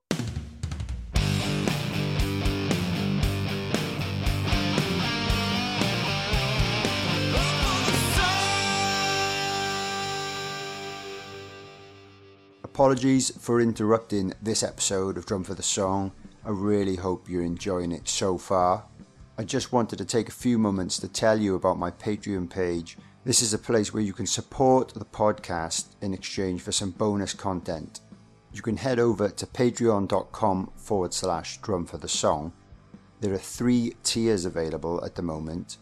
One is £3 a month, one is £5 a month, and the other one is £10 a month. Each tier grants you access to exclusive benefits, which include bonus episodes, early access to the main episodes, private Facebook group membership, merch discounts, discount on Motorhead beer, as well as a monthly competition to win Motorhead beer, access to Skype chats with me, asking my guests questions, occasional free gifts like drumsticks, free tickets to Phil Campbell and the Bastard Sons shows, and your name in the episode description. If you regularly enjoy the podcast and think you would enjoy those benefits too, please consider signing up. If you didn't already know, I do everything for this podcast all by myself. So I do all the contacting, all the research, all the interviews, all the audio editing, all the video editing, all the artwork, all the uploading. I write all the descriptions, I build the website. Everything is just me. So essentially, the money from the subscriptions helps me keep a bit of time free during my weeks so I can continue making the podcast for you guys. So again, that's patreon.com forward slash drum for the song. Check it out and enjoy the rest of the episode. Drum for the Song podcast. So, what, out of all the shows you've done so far, have you got a favourite show? A single show that's your favourite? Um, yeah, probably. Um, we we were lucky enough on both the uh, the Myles uh, tour uh, and the Struts tour. Both both runs included Shepherd's Bush Empire. Oh, lovely! Yeah, yeah, yeah. In in London. So again, that's one of the old kind of you know iconic places. Especially growing up, you know, I'd, I'd been to see bands there myself, and um, there's a lot of history in that place. Uh, it's an incredible, you know, it's, it's, a, it's a beautiful looking room as well. So uh, we're always in terms of the first time that we played there with Myles, we were super excited about that. So there was a definite nervous energy about the gig, and especially when we first started off. But I think we were so stoked by looking out to that amazing room, and and it was sold out as well. The crowd were fantastic. Um, we were just kind of, I remember Chris kind of coming back, you know, when uh, there's a bit of a, a guitar solo and kind of looking over to me and, and, you know, having a bit of back and forth with each other. He just you know, eyes kind of screaming, you know, it's just, oh my God, it's Shepherd's Bush Empire. so there was, there was so much kind of like good energy there. And we, you know, we couldn't believe what we were doing because to all intents and purposes at that point, we were about four months older as a band. Yeah. We were like, what are we doing here? So yeah. that's probably up there with uh, one of the best gigs that we've done as Cardinal Black. Uh, and then we returned there again with the Struts. And as much as that was great, I think it was, oh, you know, we've been here before, we've done it. Yeah, I, it's never going to be as special as the first time I guess. Yeah, but it's, it's a great, it's a it's a, a, fantastic venue, and obviously, I guess I said that with my tongue in tongue in cheek slightly because that gig as well with the Struts was was unbelievable. You know, their fans are great as well. But um, yeah, that first time there, that was um, that was special. We all came off, you know, absolutely buzzing and um, couldn't believe couldn't believe what we just done. You know, and like I keep saying, in such a short amount of time as a band as well, it was uh, a bit of a pinch me moment, really. But um, yeah, I'd probably put the yeah the Shepherd, Shepherd's Bush show on the Myles tour. Nice. It was one of the best. I, I don't think I've played that venue, unfortunately. I think it was it was on. There was a tour we were meant to be doing as a support act, which then got rescheduled and then got rescheduled again, and then I think the rescheduled date didn't include us on it. So I was a bit. I'm a bit gutted that I'm not because I was looking forward to playing there as well. Similar reason to you because it's such a legendary London venue. I've been fortunate enough to play some of the other ones, but yeah, yeah, I'm gutted about that. Now you say that, but maybe, maybe oh man, someday, definitely, I'm sure, there's time. Hopefully, there'll be an opportunity someday to play there. yeah, it's a, it's a cool old place. But yeah, maybe in terms of uh, kind of Cardinal Black shows that we weren't supporting. Uh, again, I guess the best one from our headline tour uh, this autumn was again in London, a place called the Garage. Yeah, yeah, I, I played there. It's really cool. Yeah, nice it's, great, isn't it? Yeah, yeah. I bet that would have been great. Like knowing what you're like as a headline act. Yeah, that's a really perfect venue. I think. Yeah, I, I, think so. I think it's kind of translated into the crowd in that it, yeah, it almost sold out. I think. Um, I think it's one of the one of the bigger venues that we had on the on our tour. But yeah, um, yeah crowd were fantastic, and again, just that you know, right, in terms of when it's going well, it's going going well. You can feed it off the crowd; they can kind of feed it off you. Yeah, uh, and you have that confidence in that. Yeah, this is you know this is going to be a special one. There's you, no better you, feeling, I guess. Do you feel it makes you play better when you're in that kind of zone? Yeah, or, definitely. Or, yeah, and I, I guess with, with would you say there's a bit more improvisation with your band? Or, I think I so. Get, yeah, I think a bit more the jamming sections and, and I guess the solos and stuff. It gives you a bit more room. Is it? Maybe I don't know. How would you go? Yeah, I think I think given the fact that we've played together for so so long, especially myself, Tom, and Chris, as you know, Cardinal Black is a new band. We've been playing together for you know 12, 13 years, uh, especially you know covers as well, and a lot of that has been jamming.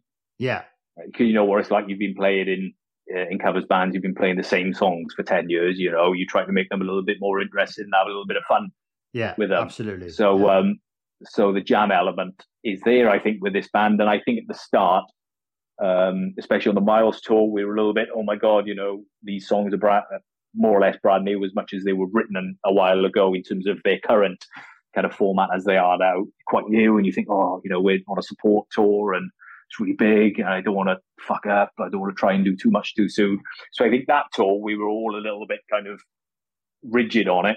Mm. Um, not to try too much because we didn't want to do a disservice to ourselves, essentially, you know, and try to um, to screw things up. But I think as time has progressed, and especially on our uh, tour, the course of the last few months, I think we've opened up a little bit more and uh, and realised that yeah, it's time to have a little bit of fun with it now because uh, as you probably know, especially from Tom, knowing Tom, his personality is very much having fun.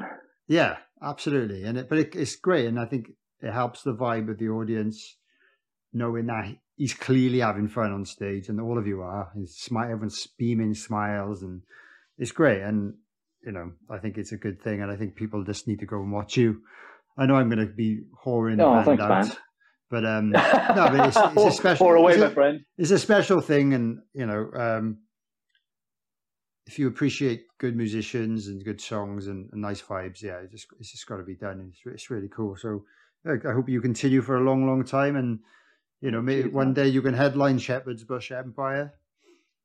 Oh, maybe that, that, I just don't think you're too far away from that. If things are going on the same tra- trajectory, we see how this album goes down. I think I think definitely with a, you know, I think a couple of more tour supports. Well, it's going to be amazing the one you've got coming up. So, and then yeah, I think you'll be headlining that place soon enough. I think. oh, thanks, man. It's very kind. No, I, I, um, fingers crossed for you, anyway. Thanks. Yeah, like you said, it's it's been good so far. Uh, it's more than we could have dreamed of, really, in terms of some of the experiences that we've had in such a short amount of time. Yeah. Um, and the album now is it's a massive milestone, really it's, it's, it's the first album that I've ever recorded. Oh, um, wow. yeah, yeah. So as much as I've recorded on various things in the past, I've never recorded an album in terms of my own band. Right. Um, yeah. So that's going to be a, a, a bit of a proud moment, I guess, when it's released on Friday. Absolutely. Really looking forward to that. I guess you know yourself, right? That first body of work that you can put out and say, "This is mine," and this is what I've put to all intents and purposes, you know, the last 14 years of my life into whether yeah. or not it was, you know, we were together as that band, you know, it, the, the, relationships were still there. We still stuck around together. We stayed mates and we still played the covers. Um, without getting too deep, I think sometimes you kind of think that it all happened for a reason, you know, I kind of, sometimes I do believe that yeah. in that it was going to happen at some point. that we would make a decision to kind of get over ourselves uh, and you know put on the table to say let's give it a go again. So um, yeah, it's it's going to be it's going to be a, a, a, nice moment to get that out there and, and hopefully you know people like it and and give it a listen and and now that we've given it finally given it the, the, the light of day because like I said it's uh, probably half of that album was written years and years ago so we've been kind of locked up in some kind of state of uh, of work in progress now that they're complete we can actually put them out and and make them people's songs as well as our own um, yeah and it's really exciting because, like you said, it's it's you know get out of the deep zone that I'm in now. I'm recording an album, and it's yeah, just super excited about it to be able to say I've done that and um, yeah. and to see what what comes of it. You know, see what the future brings. I think it's yeah, we're we're, we we more than anything, we're enjoying the experience. You know, we're enjoying the ride. We don't take anything for granted. We know that we we've had a couple of really fantastic opportunities that have come our way, um, like the Myles uh, tour, the Struts tour, the uh, Peter Frampton gig uh, tour that we've got coming up at the end of this year. So we always ensure that we, you know, we stay grateful, we stay humble, and keep our feet on the ground and and enjoy it more than anything, you know, because it might not last forever. So um, exactly, yeah, just just enjoying it. That's the best way to think about it. And uh, congratulations! I'm sure the reviews will probably start coming in soon if they haven't already started coming in. So that they're always exciting to read especially when it's your first album. So, uh, but I'm sure they'll all be 10 out of 10s, 5 out of 5s, wherever they do these days. Um, oh, thanks, man. But yeah, let's do it. Like, oh, no worries. I was going to say, like, we haven't talked a lot about drumming. So let's talk about the gear you're using at the moment. So, what what are you playing right now in your current setup with, with Cardinal Black? Uh, my current setup is uh, and again, uh, going back to my dad, uh, I've inherited it from my father. So it's uh, it's uh, it's a 1978 uh, Ludwig Vistalite kit. Amazing. Uh, but it's solid black. So rather than the transparent uh, Vistalite, it's it's solid black shell, um, yeah. which I love. Uh, but to be honest with you, I, he's, he's had it for, for years, and I've I'd always kind of maybe I didn't want to steal it off him, you know, step on his toes too much. But I always kind of thought, oh, you know, these are Vista like that. But as my dad has kind of got older, because my dad is, you know, primarily just played in, in covers bands, um, over the last kind of 10 years or so, he, he hasn't done as much. Um, so that has kind of been left gathering dust uh, to some extent, you know. So I and I was very much thinking about getting a new kit because prior to, to kind of inheriting this, uh, I played Tama. Yeah, I thought I thought you were playing Tama for a while. Yeah, I had a couple of Tama kits, uh, Star Classics, and again going back to the Taylor Hawkins kind of influence. Um, of course, he used to play Tama before he, he moved over to Gretsch, yeah. and that was pretty much the prime reason, really, that I started playing Tama. Uh, going back then as well, when I was in my late teens, I tried to look like Taylor Hawkins, so I remember that, growing my hair and dyeing it blonde. And did you? Oh wow! I'd love to see pictures of that if you've got any. Oh, try and dig him out. As yeah. much as I tried to look like him, I never sounded like him. who, who, sounds like, like Taylor Hawkins, right? No, exactly. But, um, yeah, so so for that reason, I kind of uh, started playing Tama and continued to do so for over ten years, I guess. Um, at which point, then I, I, wanted to. I've always kind of been into the uh, kind of vintage kits, uh, yeah. and I was kind of uh, thinking, oh, maybe rather than getting new now, I'll, I'll see what I can pick up vintage wise. And I, I spoke to my dad, and he said, "Well, why didn't you just use the, the, the Ludwig?" Yeah, yeah. So, um, so uh, yeah, I'd kind of stolen that from him as much as he said it's a loan. That's cool though. I think that's cool though that you like. I imagine he can come and watch you play. Playing his old kit is pretty special and stuff like that. And, yeah, it's it's nice. And it's, if, if you've recorded with it, I don't know if you did record with it, but like, yeah, it's really cool yeah. knowing it's going to be on an album and stuff like that. I think that's special. Yeah, and that's the thing you you know right in terms of uh, your father, and it's it's it's an amazing yeah. thing that you guys play together.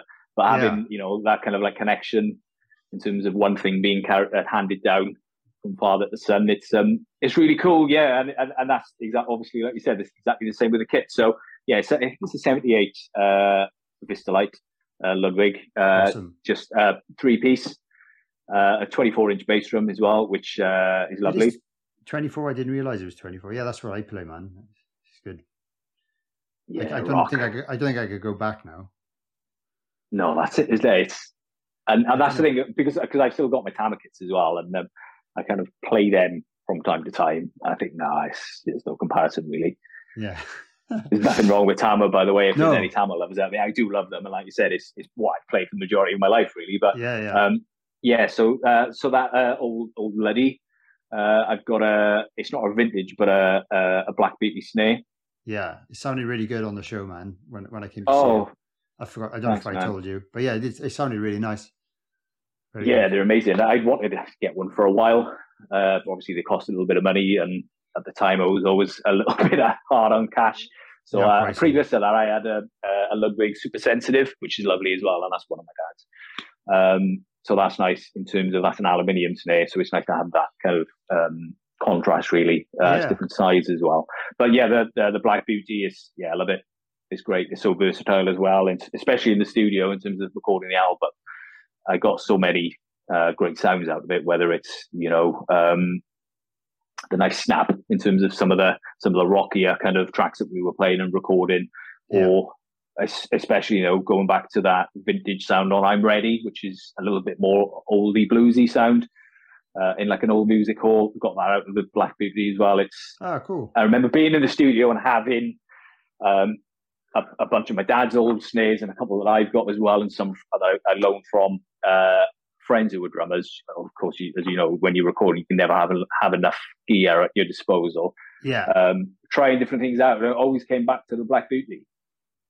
You know, in terms of different different tuning and uh, different heads on it, and and different snare wires, but it's yeah, it's fantastic. So Yeah, um, yeah, I'm yeah, I'm in love with that drum.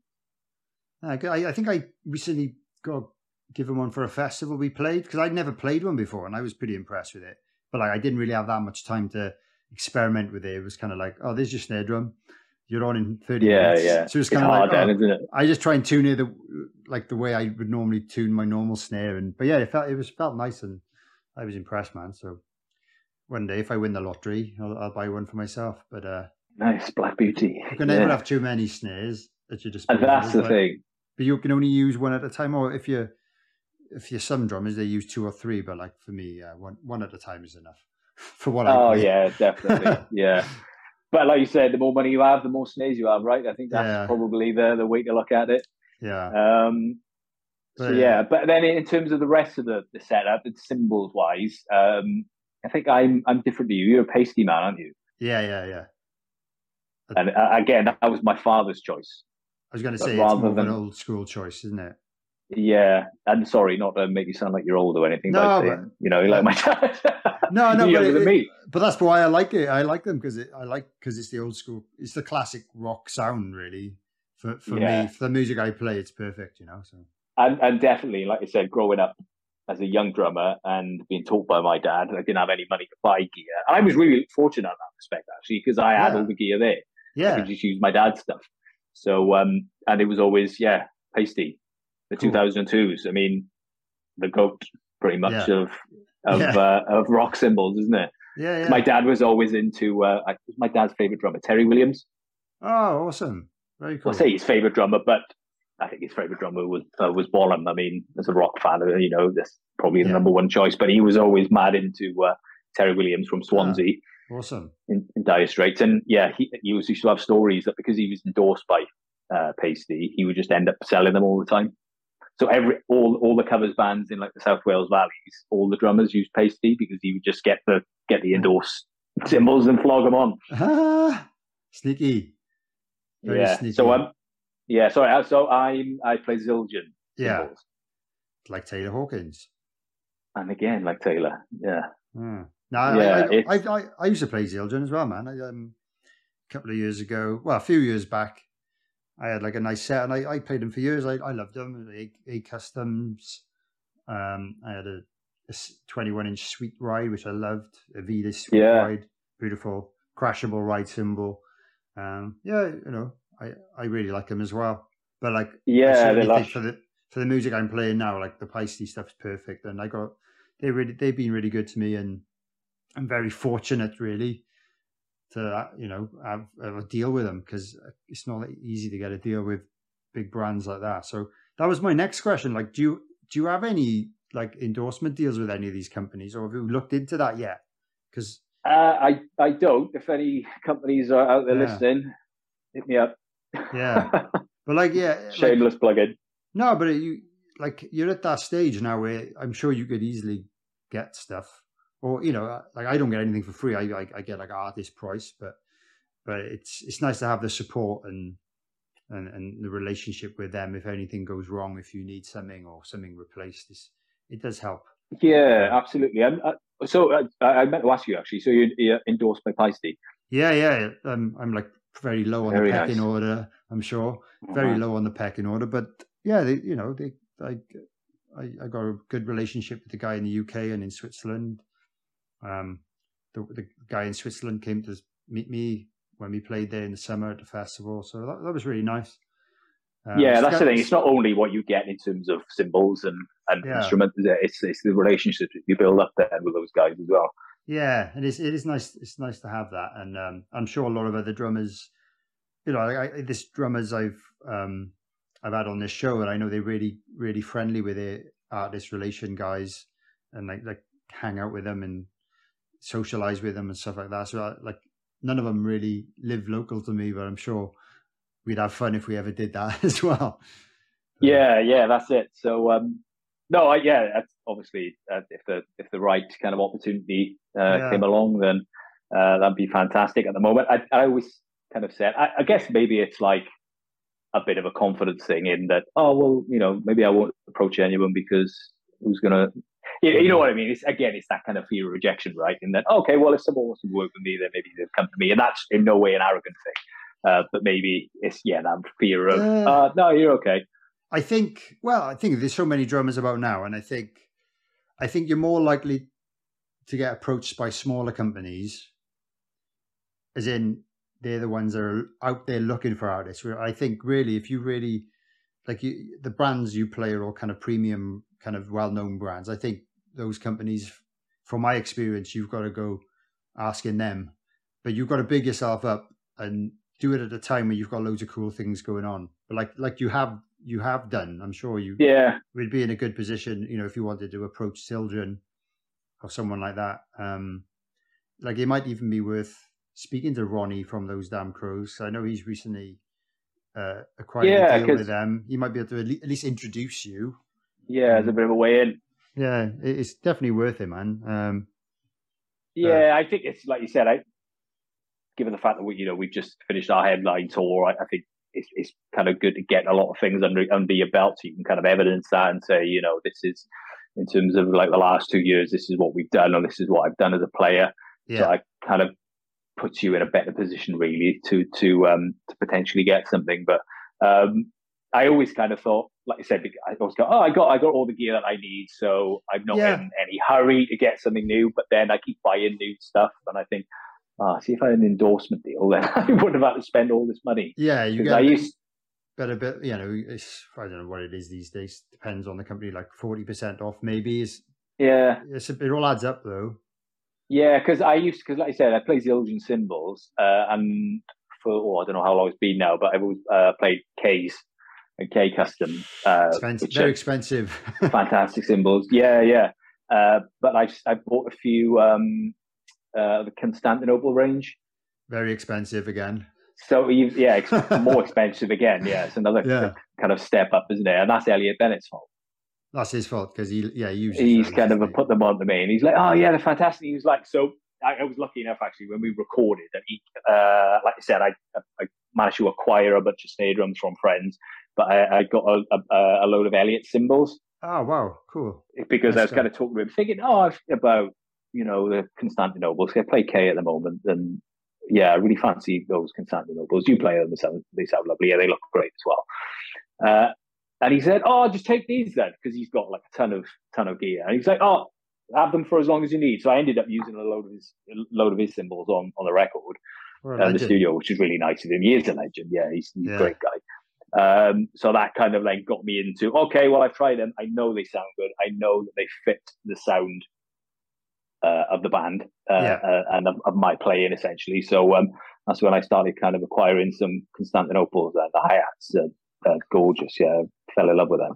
But like I said, it's uh, you, you. I do think, oh, I'm okay for gear and I won't bother getting anything, and then you know you Then get told by a friend of yours that You'll break a you'll break a ride cymbal or something, and you're like, ah, I need five hundred pound now to, to replace that. yeah, that's the thing. They're not cheap, are they? No, So I, um, I don't think you break many ride cymbals in in the way I guess the style you play is less chance of that. But uh, yeah, I've got to be honest. I've never broke a cymbal in my life. Have you? or Oh, that's good. Anything? No, yeah.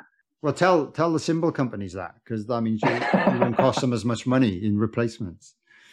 Well, maybe I want to do a Terry Williams and start making a bit of money Mm, off them and yeah, sell yeah. it all the covers bands in the South Wales Valley. Yeah, you don't want to be doing that. You don't want to be doing that. Don't want to be But doing uh, that. No. what, what, like what about briefly on with sticks and heads? What's your preference? Uh, sticks. I've always played Pro Mark. Oh yeah, cool, very nice. Yeah, uh, the Hickory. Uh, yeah, classic, I guess. I like saying now. I- When I was younger, I went through a phase of playing Vic Firth for a while. Again, kind of classic. But um, it's strange is now you kind of settle on on a stick brand then. yeah. You, So yeah. and you stick to that. You know, whatever you do, don't change from that brand. You know, it's if I have to play something else, then you know I'm going to be completely different. Or I'm, I'm not going to be able to play anymore. But um, yeah, big fan of Pro Mark sticks. Um, what size six do you use? at the moment, I'm technically playing a 5B XL, which is like a slightly longer 5B. Oh, okay. But um, you know, I'm in a big, heavy rock band, so that's Rock. But I, I, well, I was using the normal 5Bs, and then I, I think, I just tried the slightly longer versions, just out of interest, and I was like, I instantly felt more comfortable having that extra reach. So um, yeah, I'm sticking with them. I'm quite enjoy, I'm quite enjoying them. No, you see, I'm five A. I've always been five A, and it's it's funny, isn't it? I'm, I mean, especially given the fact I've gone all this time playing the same sticks. As soon as I hold something remotely different, then it's just like, what the hell is this in my hands? You know, it's like I'd never play that. But I guess I've just never given it a chance. I mean, You could probably play Um, with any any pair of sticks. It's just get you just need the, the time to get used to how they feel and the, how they rebound and the weight and and it might it might limit your speed maybe if you went heavier and stuff like that. Yeah. Maybe. And and uh, but I'm sure you could- you could technically play with anything, but you just got to Yeah, find probably. something that you know you can get through a set through comfortably and obviously durability is quite important in the music I play Yeah. because they, they, I guess they get a lot of wear. It's a lot of high volume stuff, and so like that's what's kind of important to me. But like I used to play five A's because it was just that's what the the normal size was. And I- yeah, it's like the standard, isn't it? Yeah. yeah, and I played them for years until I just gradually kind of pushed myself in the heavier direction. And even a five B isn't that heavy compared to some people. Yeah. But but for, for me, I'm pretty. It's a nice a nice balance for me personally. Yeah, I tell you what, I'll I'll start experimenting with some different size sticks, and I'll let you know how I get on. Well, it's no. If you're happy, there's no point. But I I felt like I needed. Yeah. I needed that extra weight and durability. Yeah. I felt it the back back in the day. You know. Yeah, no, no, and, and, and that's the. I just, in terms of Yeah. beer, I'm always up for you know trying different things. And, Yeah. Because, like I said, I've been five A for God twenty odd years or more. Who you know, I might prefer something else. Yeah. You know, so I'll. Uh, I'll I think it's all about kind of get out your comfort zone, isn't it, and trying different things. Yeah, I think I think what what I because I used I used I because I used to work in a music shop. I used to dabble in all the different brands of sticks. So I always used to buy them and try them out, and that's kind of how I got experimental. But I think ProMark they do a size. I think they call seven four seven. Mm. They're like they're like slightly slightly heavier. I don't know if they're longer than a five A, and that was kind of one of my starting points. And I was like, oh, I quite like a slightly heavier stick, and without kind of going too extreme. So that, that might be worth exploring, but they'll still feel the same, you know, as your, your regular Pro Marks in terms of the way the stick feels. So that might be something to try if you if you want to try something heavier. But um, but they're not that. Yeah. I'll, I'll give it a go. Like you said, Yeah. I'll. It's it's as as much as I do like five A's. I'm, I'm always up for you know trying Yeah. things. I mean, never really considered it with sticks, so um, No, yeah, I'll, I'll definitely give others a try. nice. And then what about heads? But yeah, heads. Uh, so I'm a Remo Ah, cool. Yeah, that's what I use. man.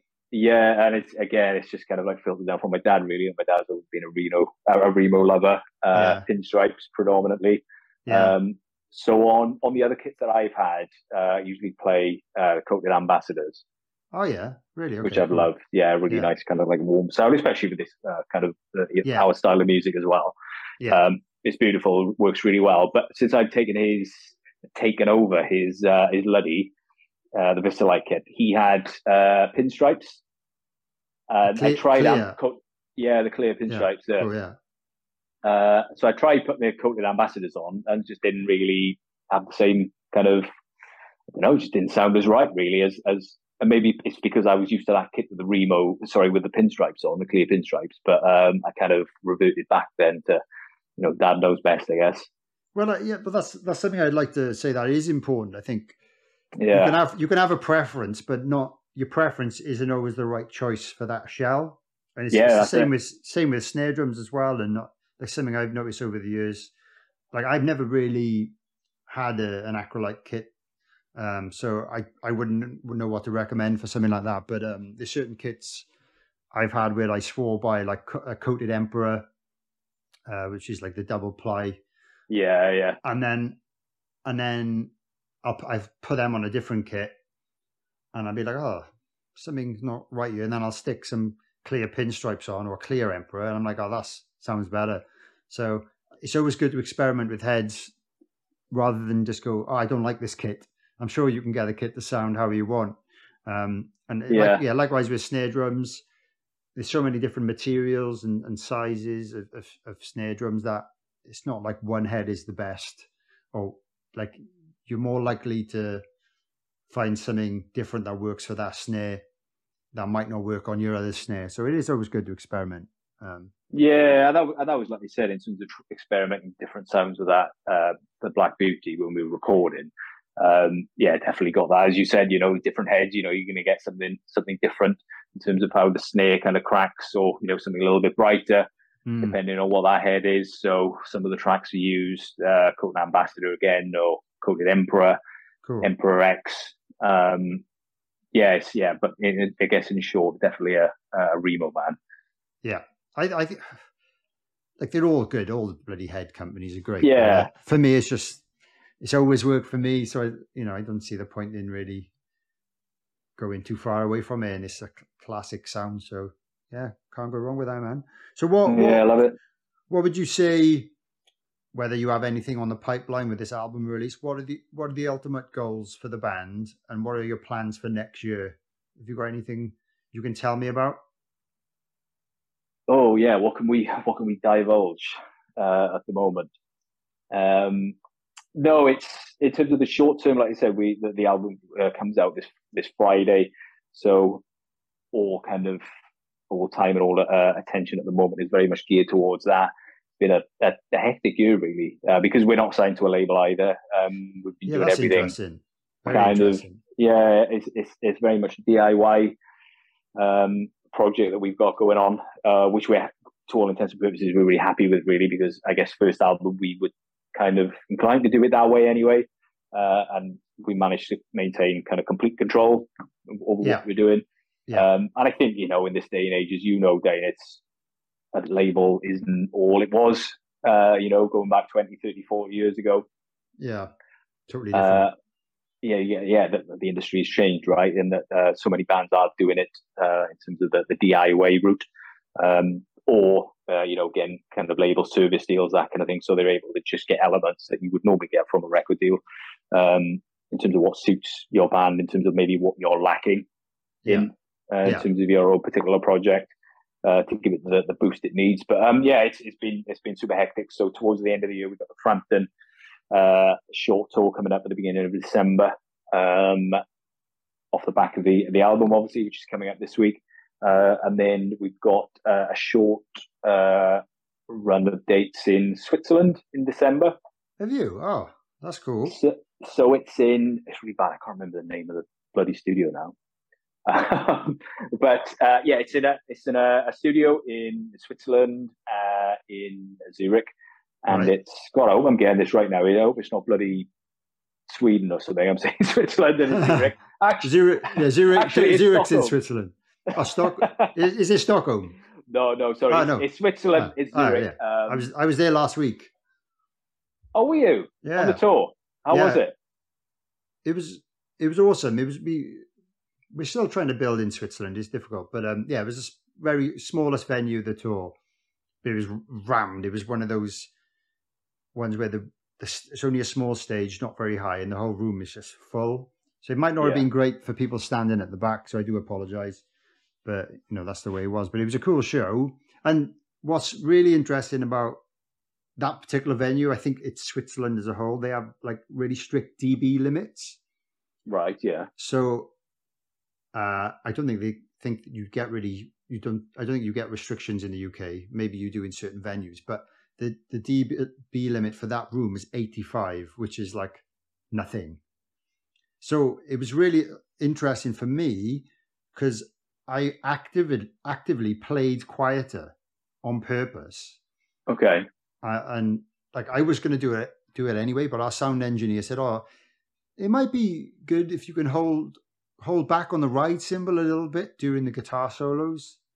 And I was like, "Okay, well, I, I was going to do that anyway. Shall I hold back in general because I'm sure that will help you as well." But being Yeah. the, the the loud, heavy rock band that we are, um, it was interesting, and I quite enjoyed it because I didn't get as tired because I wasn't Brilliant. I wasn't playing as hard for the entire set. Like I was consciously thinking about it. I was still kind of making it look like I was enjoying myself and you know big movements when needed. But like I, I was like, oh, it just feels like I'm in rehearsal. I wasn't like pulling Yeah. because normally I do put my, you know, say if a normal gig's 100, percent I was playing at like 60 percent. Okay. Yeah. But uh, I don't know if, but that might affect you in certain venues. But I think in Switzerland, you've generally got to keep quieter. But you might be okay because you're not as loud as us. Yeah. I guess you didn't even need to shower after that gig. I I didn't sweat hard hardly as much as I normally did, but I did shower. I did. I'm, a- I'm a nice clean Ah, boy, nice Oh, clean boy. hygienic boy. But yeah, I, I, I- my my my top wasn't as sweaty as normal. Normally, I was going to say, are you a sweater? yeah, course. Yeah. It's horrible, isn't it? Well, Yeah. It's It is- it horrible. but it's great at the same time. it's gro- it's great. It's gross, but I think if you come off stage as a drummer and you're not sweaty, Yeah. on on general in general, you're not you know you're doing something wrong, or or there's too much air conditioning. yeah. Exactly. we got very a, rare. we got a DB limiter on it as well. Yeah, right. Yeah, but um, yeah, that should be cool. So, what? There's a few shows. What's Yeah, well, it's, yeah, sorry, it's not shows essentially. So it's in a studio, uh, Right. but it's almost kind of like a, a studio venue. ah, Uh, so it, it's uh, only a, a small, intimate uh, kind of setup. Uh, I'm not sure exactly what the capacity is, uh, but limited numbers. Uh, but the show is recorded, uh, and then it's pressed to vinyl. So, ah, uh, so those who are at the gig have a record to take away. that's amazing. Yeah, so that should be good fun. We've never done anything like that before. I've never heard of anything like that before. To be honest, Yeah, it's yeah. So we've got three three shows in that studio. Of course, I think it's only a long weekend, really. But um, yeah, it should be a fun experience. Like I said, we've Yeah. not done something like that before, so um, yeah, we're looking forward to that. And being in Switzerland, uh, lovely place. yeah, it's very expensive, but uh, Yeah, yeah, I well, it's ex- it's expensive if you're not Swiss. I think. yeah, it's true. I think if you're Swiss and you've got a job in Switzerland, you're you're, you're okay. Yeah, I ain't Swiss, No. well, I, what I, I paid, what did I pay the other day? Um, we got given a 20 franc buyout for to go out and buy dinner. And I was like, oh, that normal, normally that's more than enough. But I did spend more than 20 francs on one kind of burger thing and a milkshake in a, while, while we're in, in the, while we're talking about it, a vegan place in, in Zurich.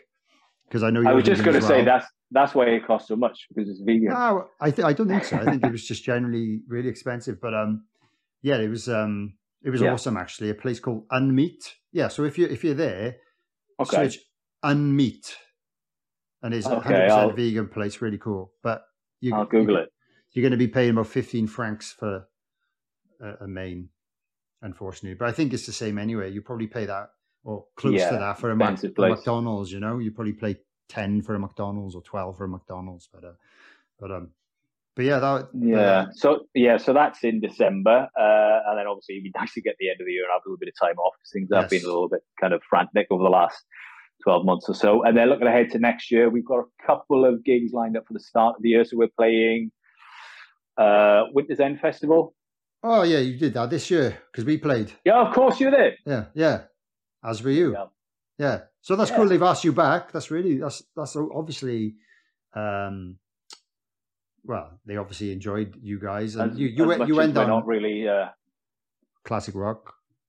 Yeah, that's the thing. It's and again we were a little apprehensive about playing there because uh, you know it's classic rock and we're not essentially that, you know, because Mm. like I said, it's, you know it's probably more blues kind of soul guitar based rock if that makes sense. Um, but yeah, we, we loved it. Yeah, yeah, we had a great time and we seemed to go down well and, and we Yeah, made some did. friends there. So um, You did. But I think I think in that kind of lineup is perfect because it, it, it kind of breaks it up a little bit from what Yeah, more kind of maybe. more classic rock bands. And the end of the day, most classic rock is based around blues anyway. So I think yeah, everyone appreciates it, and all the guitarists in those bands, obviously, uh, generally influenced by kind of the blues guitar. So it works really well, I think. yeah, cool. So um, yeah, so we're looking forward to that. And I think that's down in Wales this year, so that'll be fun. Oh, awesome! Um, and then uh, around about springtime, so we're currently working on uh, our next tour, headline tour. So it's going to be uh, a little longer than what we've just done. Uh, it's going to be more European tour, uh, European dates. Nice, nice.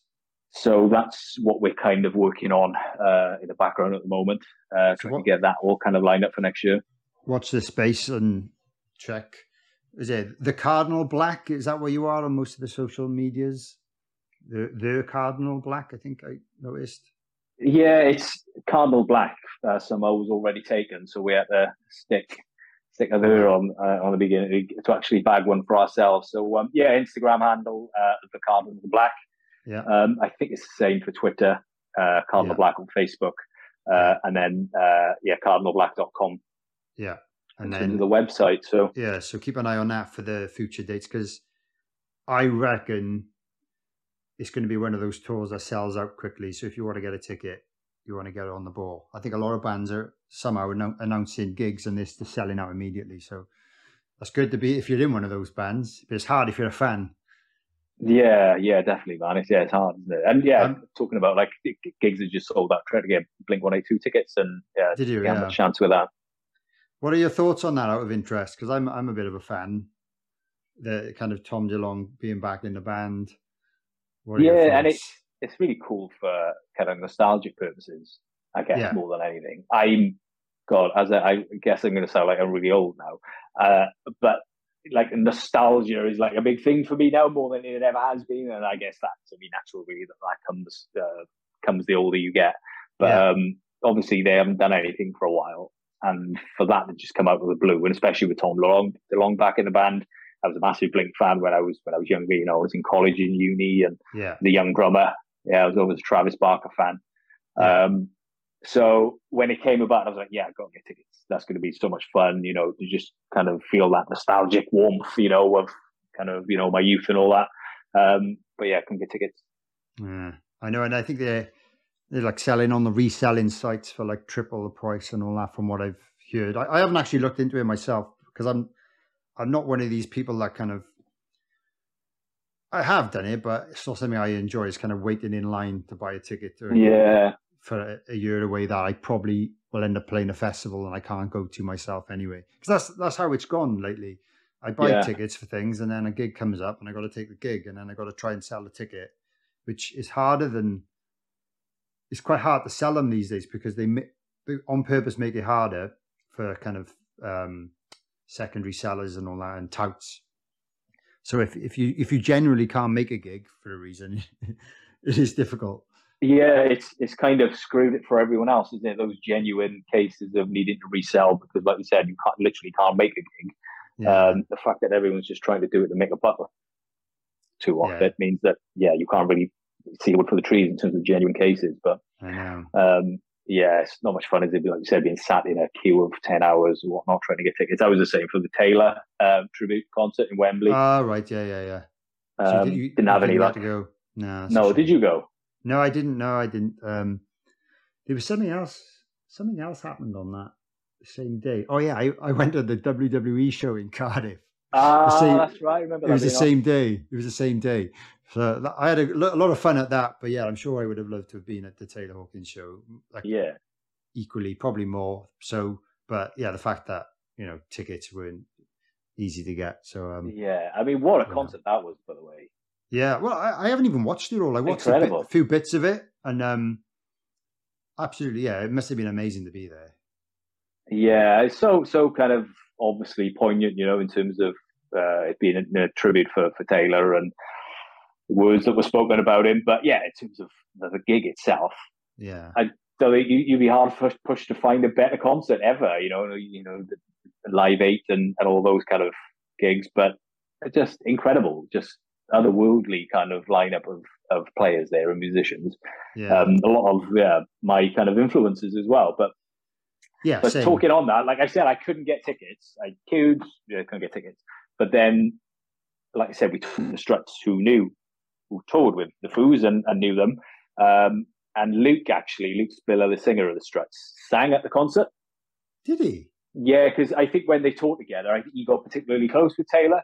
Oh wow. Uh, and they did uh, certain other things in terms of other uh, kind of projects and shows and whatnot outside of their own bands. Um, so he actually sung with Queen Wow, I didn't know at the concert. Yeah, with Brian May and Roger Taylor.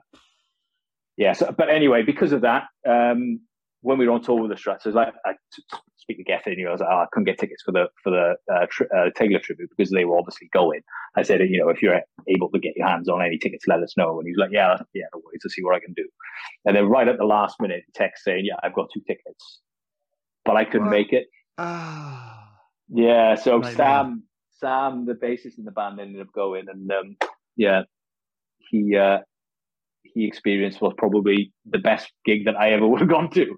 The best gig that you never experienced. Yeah. Yeah, least, it, at it was on. so, least it was on TV, I guess, for for people. But uh, yeah, like I said, because yeah, it's only um, if I was home, I would have watched it. But like I was out that night, and um, it it was like streamed live, wasn't it? And then it's only bits of it online now. I think, from what I can see. Yeah, I think it was. I think it was left online. So I think it was it was streamed uh, by MTV. I think it was online for 48 hours in terms of in its entirety, and then it was taken down. So I'd imagine they're probably going to release the DVD in terms Yeah, of the both the, hopefully. the the London and the LA shows. But yeah, What's- hopefully because um, What's a DVD? What is a DVD? No, I'm joking. I'm joking. I, I haven't bought a Yeah. DVD in a long time. Literally years. I haven't bought a DVD. I don't think so.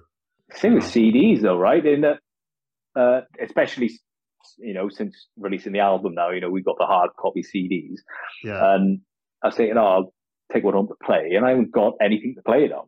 Not in my house. I, yeah. I could technically probably play it on like a games console, but I don't actually have a CD player yeah, house. I've got one in my car, which is fairly rare these days. But um, yeah, I don't. yeah. What has happened to the world? You know, It's a in shame. the blink of an eye, yeah, Yeah, CD players have just disappeared, and things have changed so much. Which you know is, and I guess there's nothing wrong with that. You know, it's just the ever changing world of kind of music, or you know, the world in general. But um, I did used to enjoy having your know racks and racks and shelving units full of CDs. I guess it was the same with vinyl, right? yeah, Uh, just just something about it just looked great, didn't it? yeah. It looks cool, and yeah, it's it just that was the only option at the time. But like, yeah, I think Yeah. vinyl vinyl out sold CDs last year. It's just coming back around. But I'm not. I'm not saying I'm particularly into vinyl.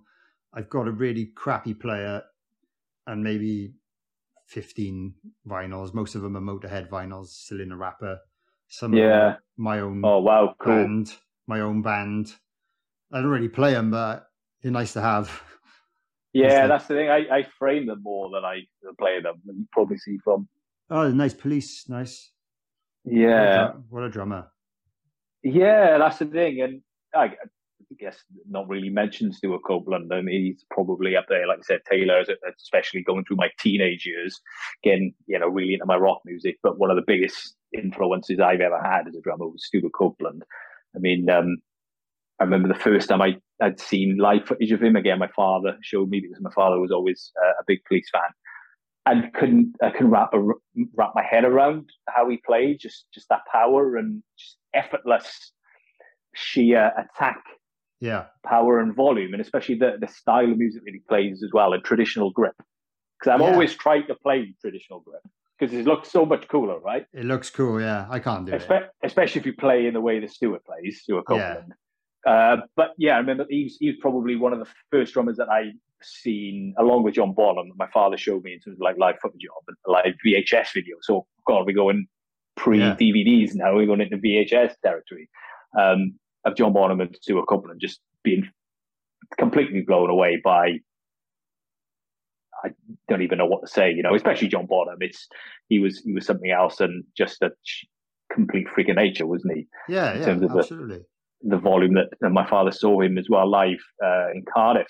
Uh, oh wow! Back in yeah. the old top top rank, I think it was in Cardiff. If Amazing. people of a certain age probably know that. Said the volume that he got with his kick drum was uh, unlike anything he'd ever heard before. So, um, but yeah, Stewart Copeland, yeah, that was that's definitely one of definitely one of my kind of big ones in terms of growing up. I managed to see the police when they uh, went on the reunion tour as well back Ah, 2017. So that was uh, so that was an experience and bet, a bit of a bu- bucket list moment to see kind of Stewart Copeland play live.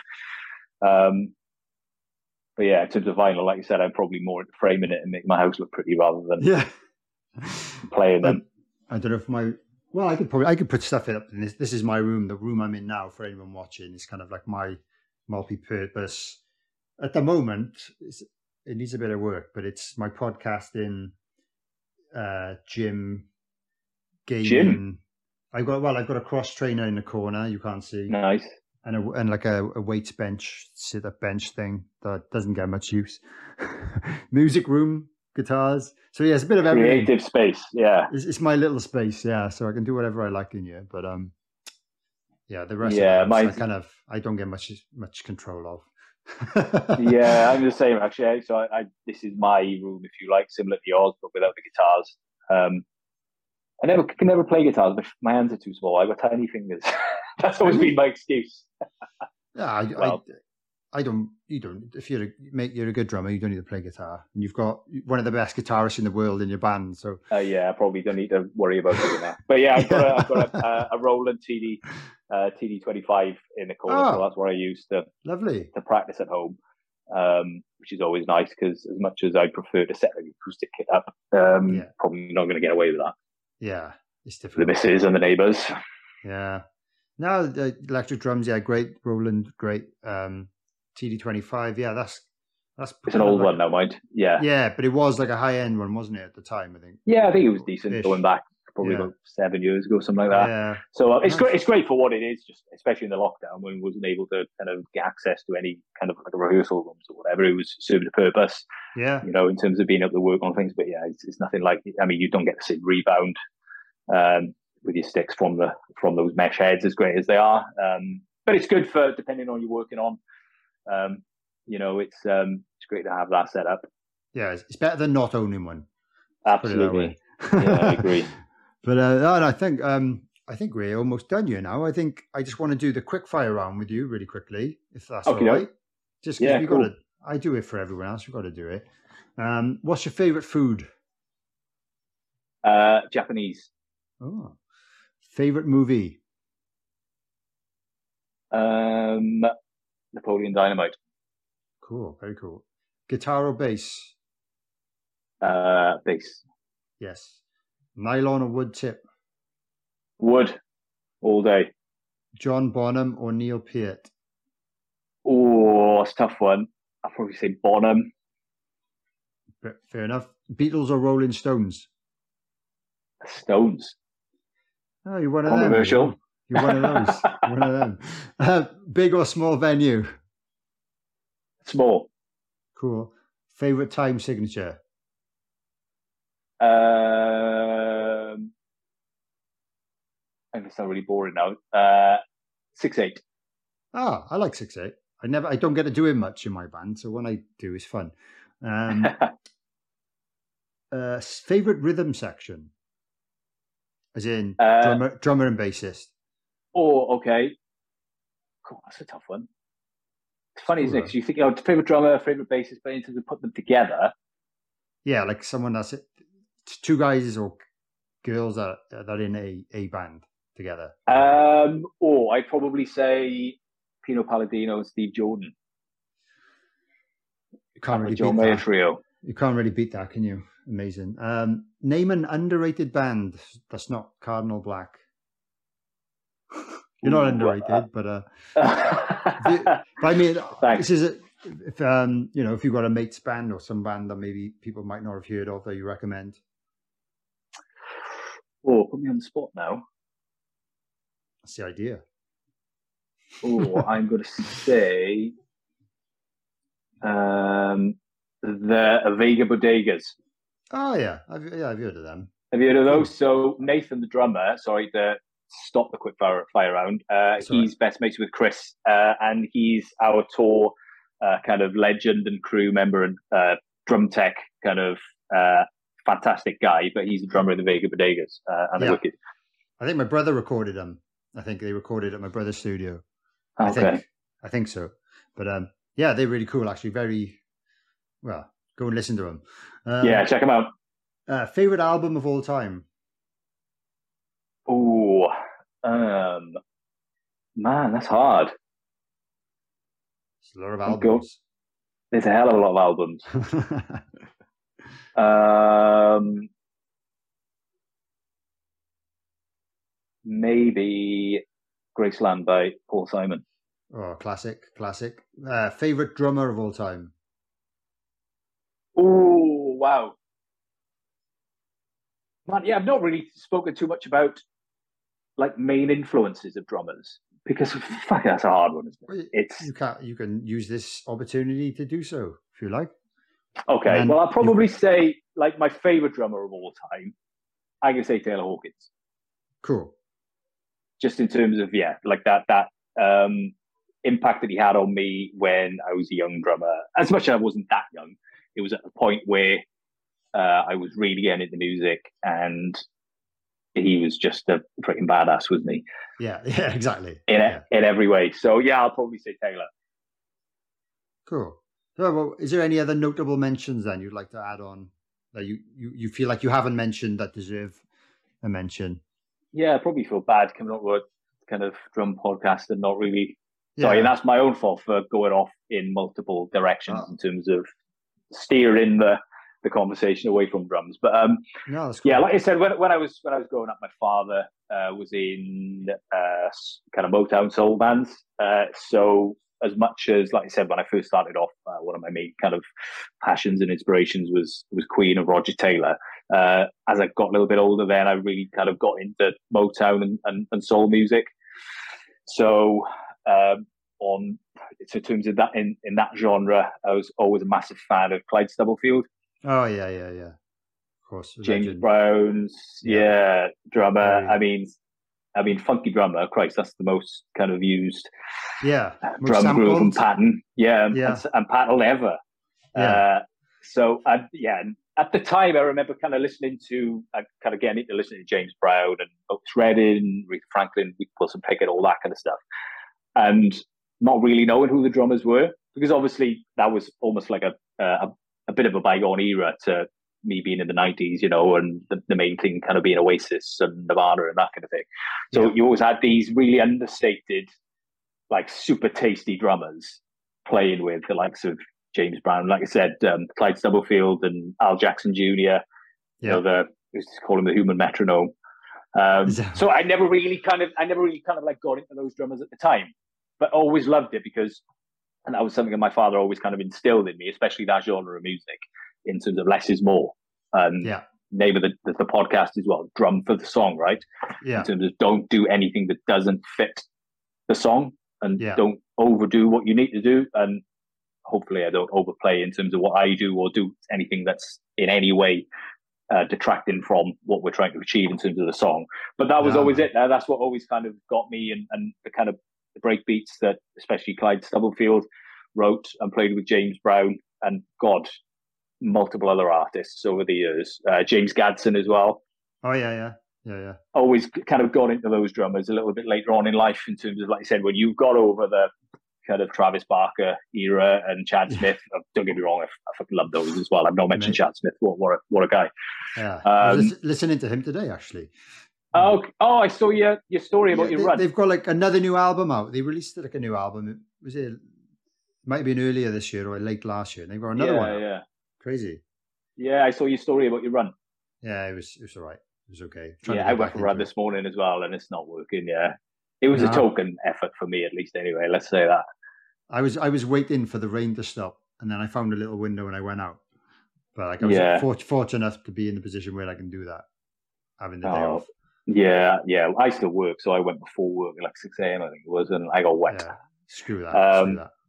Yeah, so like I said, when I, when I got over, well, well, kind of experienced and loved and kind of maybe progressed, or progress that's the wrong word, isn't it? But um, looked to uh, broaden my horizons, if you like, in terms of other drummers. I really kind of got into, you know, like uh, Clyde Stubblefield and and yeah, uh, Al Jackson Jr. and um, and James Gadson. And it's really cool that James Gadson has kind of had a bit of a resurgence of late as well, playing with Vulfpeck, Yeah, yeah, exactly. I think that's really cool. which is really cool. Yeah, Yeah. yeah. So yeah, um, it's uh, name being mentioned a lot. Yeah, the uh, just those grooves are super tasteful and, and just bang on for the music that they are creating. So um, yeah, that definitely, and I think that's probably the older that I've got as well, and playing with Cardinal Black now in terms of the sound that we've got. I think that probably comes out a little bit more in kind of the way that I play. Absolutely, yeah, yeah. um, in terms of some of the grooves, essentially, and trying to work on that that pocket, that kind of never that never reaching carrot that everyone is always going for, you know, trying to work on pocket. But um, that's definitely come from the influence, I think, when I was younger from from those guys, and um, more uh, recently as well, Nate Smith. oh yeah, oh, amazing drummer. Yeah, yeah. Yeah, I saw him. He played at uh, Jazz Cafe in Camden back in the summer. Oh, lovely. I didn't know that. Yeah, with his band Wow. Kinfolk. Um, so I went along to that, and yeah, that was that was uh, an experience to see him in the flesh in such a Ah. small kind of you know intimate venue. as. I bumped into him as well actually that afternoon. I went for coffee when I got to Camden because I'd been driving all day, and I just went in the first cafe that I could find just so I could use the toilet. Yeah, So I thought, right, I can't just walk in and use the toilet. I'll buy a drink. So I was in the queue to get a coffee, and I turned around and it's bloody Nate Smith. So caffeine. that was cool. Yeah.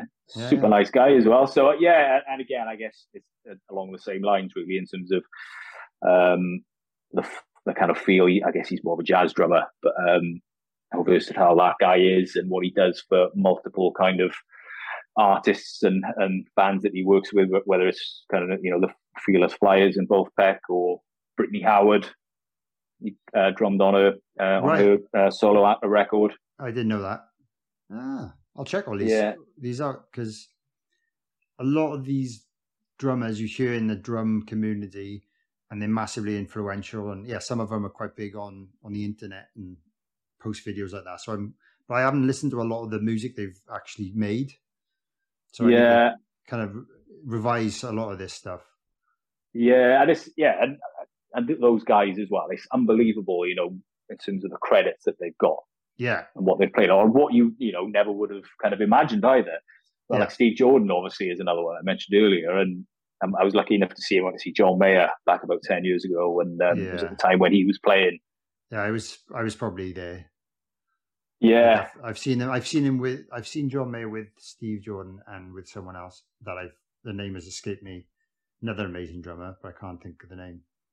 yeah. What a position he's been in. They just call on some of the flipping best drummers ever. Yeah, Obviously, like yeah. you mentioned Steve Jordan there, but Keith Carlock was his Yeah. drummer for for a good while, and I mean, again, God, he's probably. It I might it have been actually, Yeah, yeah. it might have been. Yeah, it might have been. I'm trying to. I've seen him. I think I've seen him three times. Twice in London, once in Cardiff. Did he play in Cardiff? Maybe. Yeah. Again, going back that kind of era. I forget. I just forget which one was which really, and who was playing at which. yeah, I think uh, when was I saw him 2010 maybe on the Battle Studies tour. So Yeah. yeah, Steve Jordan's with him. I went with Chris actually. Funny story. Chris Buck um, went. We saw him randomly in Wolverhampton, and we were with Chris being a massive John Mayer fan at the time. We were right down the front. Anyway, at the end, he threw a pick out, and he was hurtling its way towards some young girl uh, down the front until Chris came in with a strong elbow and plucked it out of the air. Thank you, thank you very much. I'll take that.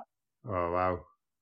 Yeah, uh, sorry, Chris. I wasn't It going to doesn't, mention it doesn't But sound like John Mayer. It doesn't sound unlike John Mayer throwing a pick to a young girl. Oh, that sounds about right, just, doesn't it? Just girl, I mean, not young. Yeah. N- n- but yeah, ladies yeah, I do like. I, yeah, I do like John Mayer. He's always I mean, yeah. uh, one of my favorite guitarists. Ah, me too. Yeah, me like that. That that's the kind of thing. If I'm like, right, I want to put something chilled on, uh, I'll just stick a John Mayer album on because it's it's just pleasing. And Oh, it- it- definitely. it, Uh, it satisfies everything. It does, and you know how he's evolved and changed his sound to you know not to everyone's taste. Probably in that I'm probably I'd say a, lot of John Mayer fans probably think this way, but Continuum was probably the album uh, from John Mayer, you know, with um, Waiting for the World to Change and yes. Belief. Fantastic, yeah, yeah, yeah. Which obviously Steve Jordan drummed on as well. Um, from there, then I think everyone wanted more Continuum records from him, but um, he was never going to stay that way. And and obviously he tried different sounds and Born and Raised, uh, yeah. uh, Paradise Valley, obviously slightly different to. Let's probably say a lot different to Continuum, but um, nonetheless, I've always been a massive fan. I've always enjoyed his music. But yeah, Continuum is, is definitely one of the probably one of my favorite records of all time. Yeah, yeah, mine too. To be honest, yeah, it's, it's, it's just tune after tune on there. But um, yeah, yeah, and, and, and you know, say that Steve Jordan being on there and uh, what he played for was what was required on that album is was was beautiful, really. You know, it's, it's, it's, yeah. yeah, I love his I love his grooves, and it's instantly recognizable. You know, if, if Steve Jordan is really opening up, then you can tell it's Steve Jordan, right? Yeah, yeah, he's one. Yeah, he is one one of those drummers that you just you know it's him, or he does something like, oh, must be Steve Jordan. I guess there's a lot of people that might try and imitate him or or copy him, or well, I guess he's just influenced so many drummers that yeah, that's just what happens. But it's, he's got this particular sound as well, isn't it? His kit. I don't know what it is, but he's got that kind of fat, kind of snare tone, and he uses like big hi hats, I think, like that, which yeah sound sound a bit different than kind of normal hi hats. But yeah, I'm glad glad you glad you're into that. I kind of figured you might be, but we've never had this conversation. So uh, yeah, yeah, that's it. And no, it's, it's yeah. It's, oh, no, sorry, I, I'm looking at the time. I know I've probably gone way over what um, ah, we were planning for. So uh, it's not as long as the Bob Richards episode. I did listen to that, but hey, he's got a lot to talk about. Yes, he does. In fairness, so um, yeah. If, if anyone missed that, go back because he played for ACDC, and that's just worth listening to. That story is listening worth listening to just for that. Yeah, I, I, remember. I remember seeing, talking about Bob. I remember one of the first times I saw him. He was in the Doll's House in Abbotsbury. I don't know if you've ever I come across that little venue. I played there many times. Yeah, you probably have. I was in a jam night. They used to have a jam night on like Tuesday night, and I went with my father, and he knew of Bob um, yeah. because of Man and uh, obviously Son of Man. Uh, I remember the first time I saw him, and yeah, what a drummer! Yeah, yeah, incredible. He's, he's class. He's class. Yeah, he's um he's got his vibe. Um, you could, he's just yeah, he's just flawless, really, with what what, he does. And he is, and yeah, uh, he's perfect. You know, in terms of for the music that he plays again, and I think listening back to that episode of the podcast, and, and that he said one of his, his kind of overriding points really was playing for the song, right? In terms yeah. of when he records, he plays for what's required for the song, nothing more, nothing less. And I guess yeah. that's that's you know a, a, massive takeaway for anyone, really. Yeah. So hopefully, um, you know, I, I like I, I told you before, and when I came to see you in Newport, I said like I think you're the perfect drummer for your band, and I think it's oh, because oh, you, you, man. you do that, and I like I've always had an eye for that, and yeah, like I I enjoy listening to the drummers and maybe play a little bit more than they need to, but sometimes you know it can be fun and it, it can add to the music. But when it comes to just like a song band, like, yeah, I think, you know, it, it wouldn't work. Like if you, like for example, if you were playing Travis Barker beats over over yeah.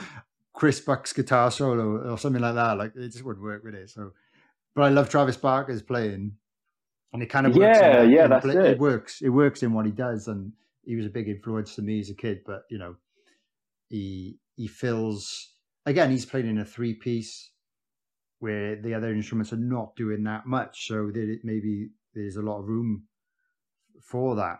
But yeah, and that's the thing in, in terms of playing with the three piece. And it was similar when we were the the Tom Wallace trio uh, all those years ago. And when you're playing through with uh, as a three piece, there's a definite kind of want or need to fill the spaces, you know, because there's you know you've only got three instruments there. Yeah. Um, and especially talking about Blink One Eight Two there, Travis, it's in terms of the music that there is as well. You know, you don't have that many guitar solos, um, so there's probably do, more space for well, no comment. Yeah, no comment. Okay. yeah, there's, uh, but like you said, it, it, it, it depends. What the music is right. Then, like yeah. I said, playing with Chris, and I find myself falling into the trap sometimes in that I'm playing with Chris Buck. I need to step up and try and be some sort of Chris Buck version of a drummer, you know, in terms of playing, yeah. you know, otherworldly, whether they're fills or solos or, or whatever. But that's, I guess, that's the complete opposite, really. In that, and and I've kind of learned that over the years, in that the perfect thing that Chris needs essentially is a platform to play on yeah. to showcase his talent because the last thing he wants is any, any of what he's doing being kind of muddied or kind of uh, uh, clouded by you know a drummer overplaying and yeah i like to think that i've kind of learned that and i've kind of kind of uh, heed my own advice really on that and just let him kind of shine and do his thing um i guess that's a per- perfect compliment i can play to chris in terms of how he sounds and what he does as a player is um, frankly just incredible. Uh, yeah. I love Chris and I love his play. And the last thing I want to do is to stand on his toes, kind of thing. So yeah, well, you do it really well, man, and uh, keep keep going at it. Um, I can't wait to listen to the album in full. I know I've heard little bits of it, but like, yeah, it's just kind of. I'm still old school. I like like listening to the full album in order. Yeah. In one sitting, preferably. It's difficult these days to do things in one sitting because it's like I know you drive drive 20 minutes there, you have a few songs on, and then 20 minutes back. Or do, do you know what I mean? Like, and like I said, I got yeah, CD definitely, player yeah. the house. I got a few Bluetooth speakers knocking about, but still, I I don't know how long is the album, like minutes wise. Uh, oh god, no, you're asking. I should probably know the answer to this. Uh, I think it's about 50 minutes. Well, that, that's quite long, like for a, yeah like a modern album. So yeah, so I need to put an hour aside just to listen Yeah. to it and, and embrace it. yeah, yeah, I but I'm with you. I'm with I'm with you in that. Um, yeah, I'm a little bit more old school in you know if I've got a good album, I'd like to listen to it start to finish yeah. rather than you know especially the advent of you know Spotify and streaming and everything. Everything is you just get what's on a playlist if you like, or uh, um, not not in chronological order or not in, in the order of how it comes on the record. Um, and I think that adds to it because songs are usually put in that order for a reason. Yeah, exactly. Well, fun, funnily enough, right? Um, an example of that. I went for a run yesterday, and I put the new Ugly Kid Joe album on. I don't know if you're familiar with that band, but like, Yeah, um, yeah. good, good rock band. And for some reason, my Spotify was set to shuffle, and I, you know, the first track was the one I pressed play on, and I was running, and then the second track was like a ballad, and I was like, this can't be right. This can't be track two. And I checked, and it was because my, my Spotify was on shuffle. It, it started playing track five or something like that. And I, I noticed that it was not right because I I was like, this is a you know a rock album. This shouldn't this shouldn't be a ballad as track two or whatever. Um, but it really threw Yeah. me off, and I actually checked because I was like, this can't be right. So like, there's a reason for that order. The, the musicians and the songwriters and the you know the band the producer, I don't know who chooses these things, put them in an order for a reason. And that was, that was like literally me saying this this is not right. This is wrong. But I knew. Yeah, because that song was never intended to be followed by a ballad.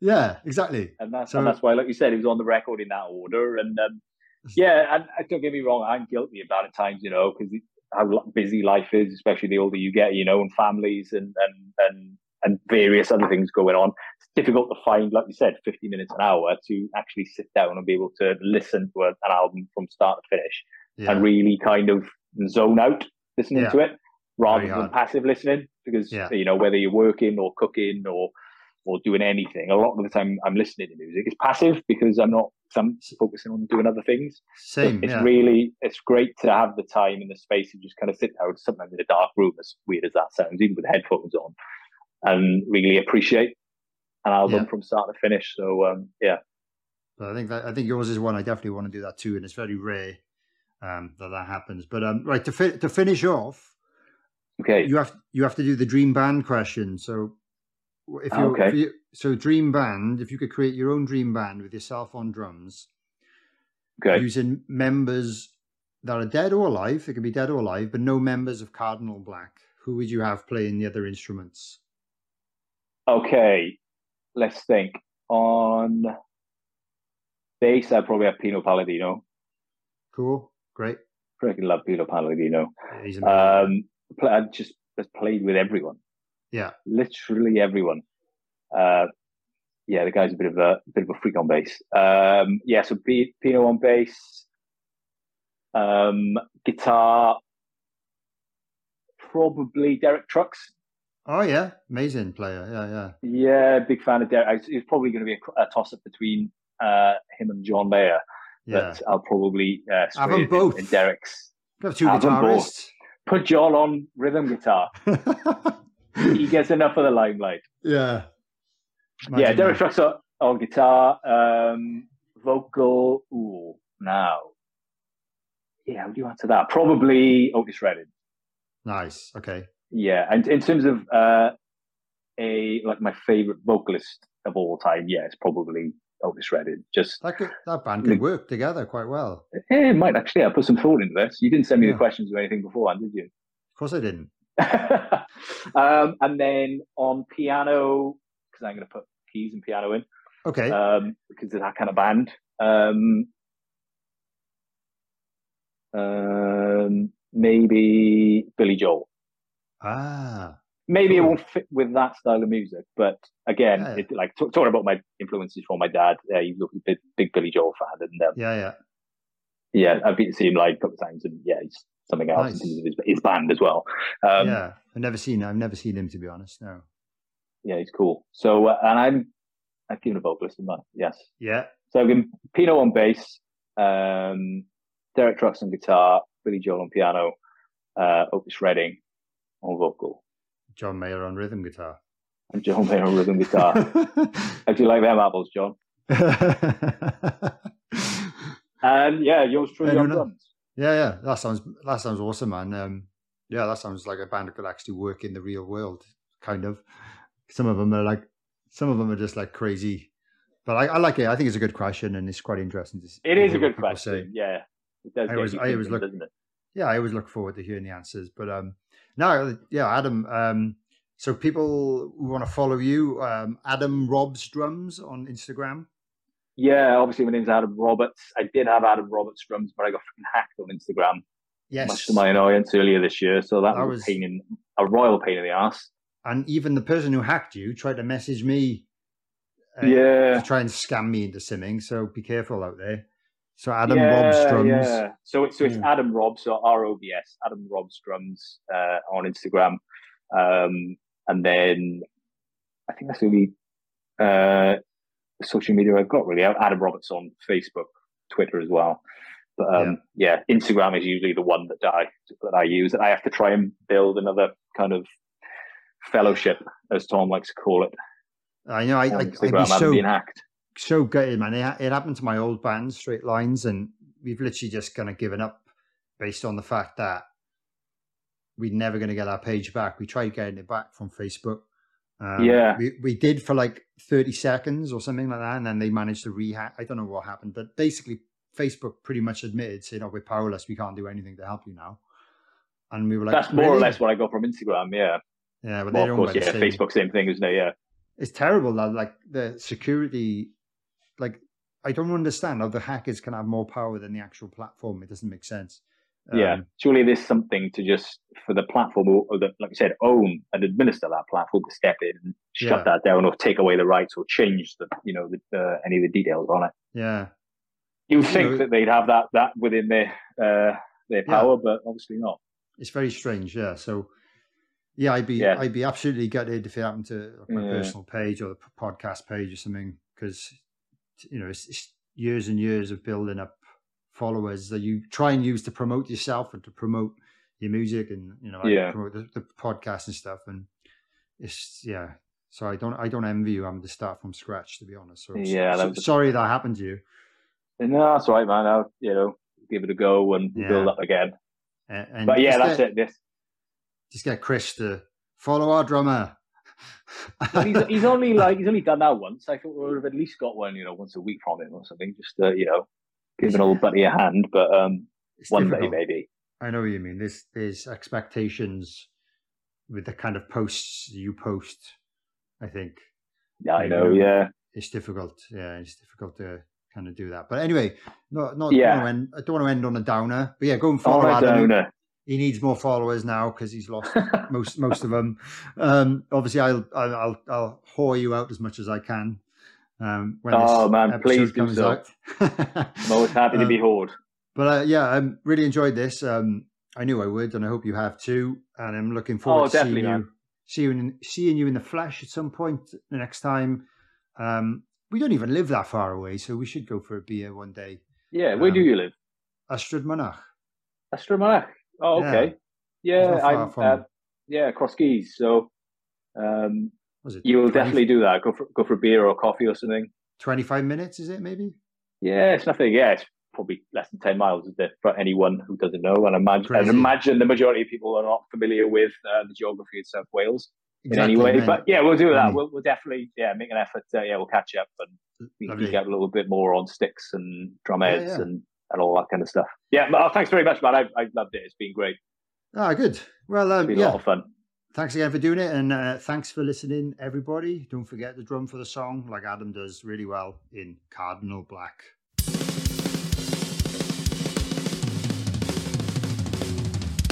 Drum for the Song podcast. Thanks for listening to this episode of Drum for the Song podcast. If you've enjoyed this, please consider liking the video and subscribing if you're watching on YouTube, or subscribe and follow wherever you get your podcasts. If you could leave me a review or comment, that would be fantastic too, as it helps other people discover this show. Please also consider sharing this with any family members or friends who might enjoy the content. You can also follow me on social media at Dane underscore drums or at Drum for the Song, or search for Drum for the Song on Facebook to follow the page and join the official Facebook group. If you'd like to support the podcast, you could purchase some merchandise from drumforthesong.com or consider supporting me via Patreon from just £3 per month for additional exclusive content like bonus episodes, video calls with myself, competitions, discounts, and much more. Any additional support is always greatly appreciated, but I would like to give extra special thanks to my top tier Groove Master patrons, whose names are listed in the description below. My name is Dane Campbell, and thanks so much for watching or listening this far. If you're a drummer, don't forget to drum for the song.